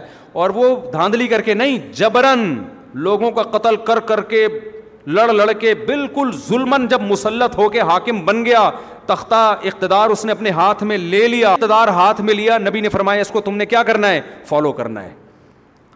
سمجھ میں آ رہی ہے بات کہ نہیں آ رہی؟ اب تم نے فالو کرنا ہے۔ تو اسلام نے ایسا حکم دیا کیوں؟ اس لیے حکم دیا کہ بھائی جو بن گیا ہے، اب انتشار پیدا نہ کرو۔ اسلام اجتماعیت کو پسند کرتا ہے کہ اجتماعیت برقرار رکھنے کے لیے ناہل کو بھی برداشت کیا جائے۔ گا غیر مسلم کا سوال اسلام میں سود کھانے کا بہت لمبا جواب ہے۔ اگر کوئی سگریٹ فروخت کرنا مکرو ناپسندیدہ ہے آمدن جائز ہے اس کی مجبوری میں، لیکن بہتر ہے کہ نہ کرے یہ کام۔ بھائی اشفاق صاحب کی والدہ کی صحت یابی کے لیے دعا کریں، کاروبار میں برکت کے لیے دل سے دعا ہے۔ اللہ ان کی والدہ کو صحت عطا فرمائے اور ان کے کاروبار میں برکت عطا فرمائے۔ بہت ہو گیا یار۔ ایک صاحب مجھے اپنی بیٹی کا رشتہ دے رہے ہیں اور کہہ رہے ہیں، میں خود تمہیں کاروبار کرا کے دوں گا۔ آہ کیا میں اس کی بیٹی سے شادی کر لوں؟ کچھ لوگ کہہ رہے ہیں اس طرح تمہاری بیوی کی نظر میں تمہاری کوئی عزت نہیں ہوگی اور یہ کہہ رہے ہیں میری عمر چالیس سال ہو گئی ہے، ابھی تک شادی بھی نہیں ہوئی، رشتہ ہی نہیں مل رہا۔ فوراً سے پہلے کرو ایسی شادی۔ بھائی بہتر تو یہ کہ اپنے خرچے پہ کرو نا۔ لیکن نہیں ہو رہی تو جہاں ہو رہی ہے وہاں کر لو۔ تو اس میں کوئی گناہ نہیں ہے کہ اگر وہ آپ کو کاروبار، آپ کی نیت لالچ نہیں ہے، آپ کی نیت یہ کہ یار چلو، ایک رشتہ مل رہا ہے اور اگر وہ بزنس بھی کرا دیں، وہ اپنے فائدے کے لیے کر رہے ہیں نا۔ تو اس میں کوئی لالچ کا عنصر نہیں ہے، ایسی بغیرتی کر لینی یہ بغیرتی مذاق سے کہہ رہا ہوں، یہ بغیرتی نہیں ہے۔ تو اس میں کوئی حرج نہیں ہے۔ بعض دفعہ لڑکی والوں کا مفاد ہوتا ہے، ان کو بندہ سمجھ میں آ رہا ہوتا ہے اچھا لگ رہا ہوتا ہے، لیکن غریب ہوتا ہے، بیٹی مالدار ہوتی ہے، وہ کہتے ہیں کوئی بات نہیں، بندہ ٹھیک ہے، لالچی نہیں ہے، کوئی بات نہیں، شادی کر لو، ہم کاروبار کرا دیں گے۔ تو اس میں کوئی گناہ نہیں ہے، کوئی حرج نہیں ہے۔ آپ میں لالچ نہیں ہونی چاہیے پہلے سے۔ اب ملی ایسا رائے تو یہ تو پھر اللہ کی نعمت ہے نا، فری پھوکٹ میں مل رہا ہے۔ کمال کی بات ہے ہم نے اتنی کی، ہمیں ابھی تک کوئی ایسا افسوس ہوتا ہے ایسی باتیں سن کے۔ اچھا بھائی، وسیم احمد۔ نواب شاہ سے سات ماہ کی جماعت میں آیا ہوں، پرسوں زمبیا کی فلائٹ ہے۔ بھائی، یہیں سے ملاقات کر لیں۔ میں ملاقاتیں کر کر کے تھک تھک کے ڈپریشن میں جا جا کے اتنی ڈپریشن میں چلا گیا ہوں نا۔ کل جامعہ میں کیا ہوا ہے؟ میں چھینکیں آنا شروع ہوئی زکام ہوا، نماز پڑھنا مشکل ہو گئی، مجھے چھینکیں آ رہی تھیں، میں چلا گیا اپنے آفس جو، وہاں جو دارالفتہ وہاں چھینکیں آ رہی ہیں، کھڑا ہوا ہوں، تھوڑا دھوپ لگے گی، ایک طالب علم آیا، مسافہ کرنے لگا۔ میں نے کہا، یار، حالت دیکھو میری ابھی۔ پھر سیلفی لینے لگا، میں نے اس کو تھوڑا پیچھے کیا، پھر دوسرا آیا، پھر تیسرا، پھر مجھے غصہ آنے لگا کہ یار، میں تھوڑا سا تو بیٹھنے دو یار، کوئی حالت دیکھو۔ بٹ اسی حال میں تصویر بھی لے لیتے ہیں بعض دفعہ، ناک بہہ رہی ہے، مسلط ہوئے ہوئے ہوتے ہیں۔ اتنے میں میں ان سے فارغ ہو کر گیا ہوں چھ آدمی پیچھے آ رہے ہیں چلتے ہوئے۔ تو یہ نا آدمی دو چار دو چار دفعہ تو ہوتا ہے، بالکل بہت پھر آدمی ٹینشن میں جاتا ہے۔ تو اگلے کا خیال کرو۔ تو جو بھی بھائی جماعت میں آ رہے ہیں، بہت خوشی ہوئی ماشاء اللہ اللہ آپ کے ایمان میں برکت دے۔ دل سے دعا کر رہا ہوں اور اللہ آپ کا چلنا قبول کرے۔ کیونکہ جماعتیں اب تو روز ہی آ رہی ہیں۔ الحمد للہ اچھی بات ہے، لیکن میں تو نہیں مل سکتا نا۔ میں تو زیمبیا تھوڑی جا رہا ہوں، میں تو یہیں پر ہوں۔ تو دل سے دعا کرتا ہوں، اللہ آپ کو برکتیں دے اور آپ کے نکلنا قبول فرمائے۔ تبلیغ میں دعائیں بہت قبول ہوتی ہیں، یہ مشاہدہ ہے۔ جب بھی آدمی اللہ کے راستے میں نکلتا ہے نا، دعائیں بہت قبول ہوتی ہیں۔ تو آپ پاکستان کے لیے بھی خاص دعائیں کریں۔ کون جا رہے ہیں اس کی؟ پرچی دی کس نے؟ اچھا آپ لوگ جا رہے ہیں۔ ٹھیک ہے نا، بس دعاؤں میں یاد رکھیں۔ بلوٹوتھ کے ذریعے ہمارا سلام ہو گیا۔ اللہ جزائے خیر دے، ناراض نہیں ہوئیے گا۔ مجھے تعویذ پینا پسند نہیں ہے، لیکن میری امی مجھے زبردستی کہتی ہیں کہ تعویذ اٹھارہ سو پچہتر ورلڈ ایسے ہوتے ہیں تو کوئی نہ مانے امی کی بات، ایسے امی کی بات ماننا لازم نہیں ہے ایسی چیزوں میں۔ کسی کے انتقال کے بعد اس کی قبر کا مزار بنانا جائز نہیں، حرام ہے۔ جس مکاتب بہر کے نظریہ ٹھیک نہیں ہے تو ان کے انتقال کے بعد دعائیں مفرت اگر وہ بالکل ہی مشرق تھے تو پھر تو دعائیں مفرت جائز نہیں ہے۔ اگر بدتی ہیں تو جائز ہے دعائیں مفرت کرنا، مسلمان ہیں۔ قیلولے میں نیند لینا ضروری ہے، تھوڑی دیر لیٹ جانا بھی کافی ہے۔ اگر نیند نہیں آ رہی تو لیٹ جائیں تھوڑی دیر اچھا ہے تو سو جائیں تو زیادہ اچھا ہے۔ شرعی پردہ کرنے والی عورت اگر بیمار ہو جائے تو ایمرجنسی میں پردہ کیسے کرائیں گے؟ جتنا پردہ ممکن ہے کرائیں، جو ممکن نہیں ہے چھوڑ دیں۔ بس اتنا جو، وہ تو اسی وقت آپ فیصلہ کریں کتنا ممکن ہے۔ اگر کسی شخص یا کسی علماء کا نمبر مانگے اور ان سے پوچھ کر دینا چاہیے بغیر پوچھے بھی دے سکتے ہیں ان عالم سے پوچھیں کہ آپ کا نمبر پوچھ کے دیں یا بغیر پوچھے دیں۔ میں نے اپنا نمبر نیٹ پہ ڈالا ہوا ہے، سب کو دیا ہوا ہے، کیونکہ میں فون اٹھاتا ہی نہیں ہوں۔ تو اس لیے مجھے نمبر دینے میں کوئی ٹینشن نہیں ہوتی۔ بہت مشکل سے اٹھاتا ہوں، بہت ہی مشکل سے۔ اگر کوئی کسی شخص کا ہاں اگر کسی کو جماعت کی نماز میں دو رکعت نکل گئی تو جو بعد میں دو رکعت پڑے گا، اس کا ثواب، اس کو ثواب ملے گا یا جو امام نے شروع کے دو رکعت، جماعت سے صرف ان دو رکعتوں کا ثواب ملے گا جو اس نے امام کے ساتھ پڑھی ہیں، جو الگ سے پڑھی ہیں، وہ جماعت سے نہیں کہلائیں گی۔ سبحان اللہ و بحمدک نشهد ان لا الہ الا انت نستغفرک و نتوب الیک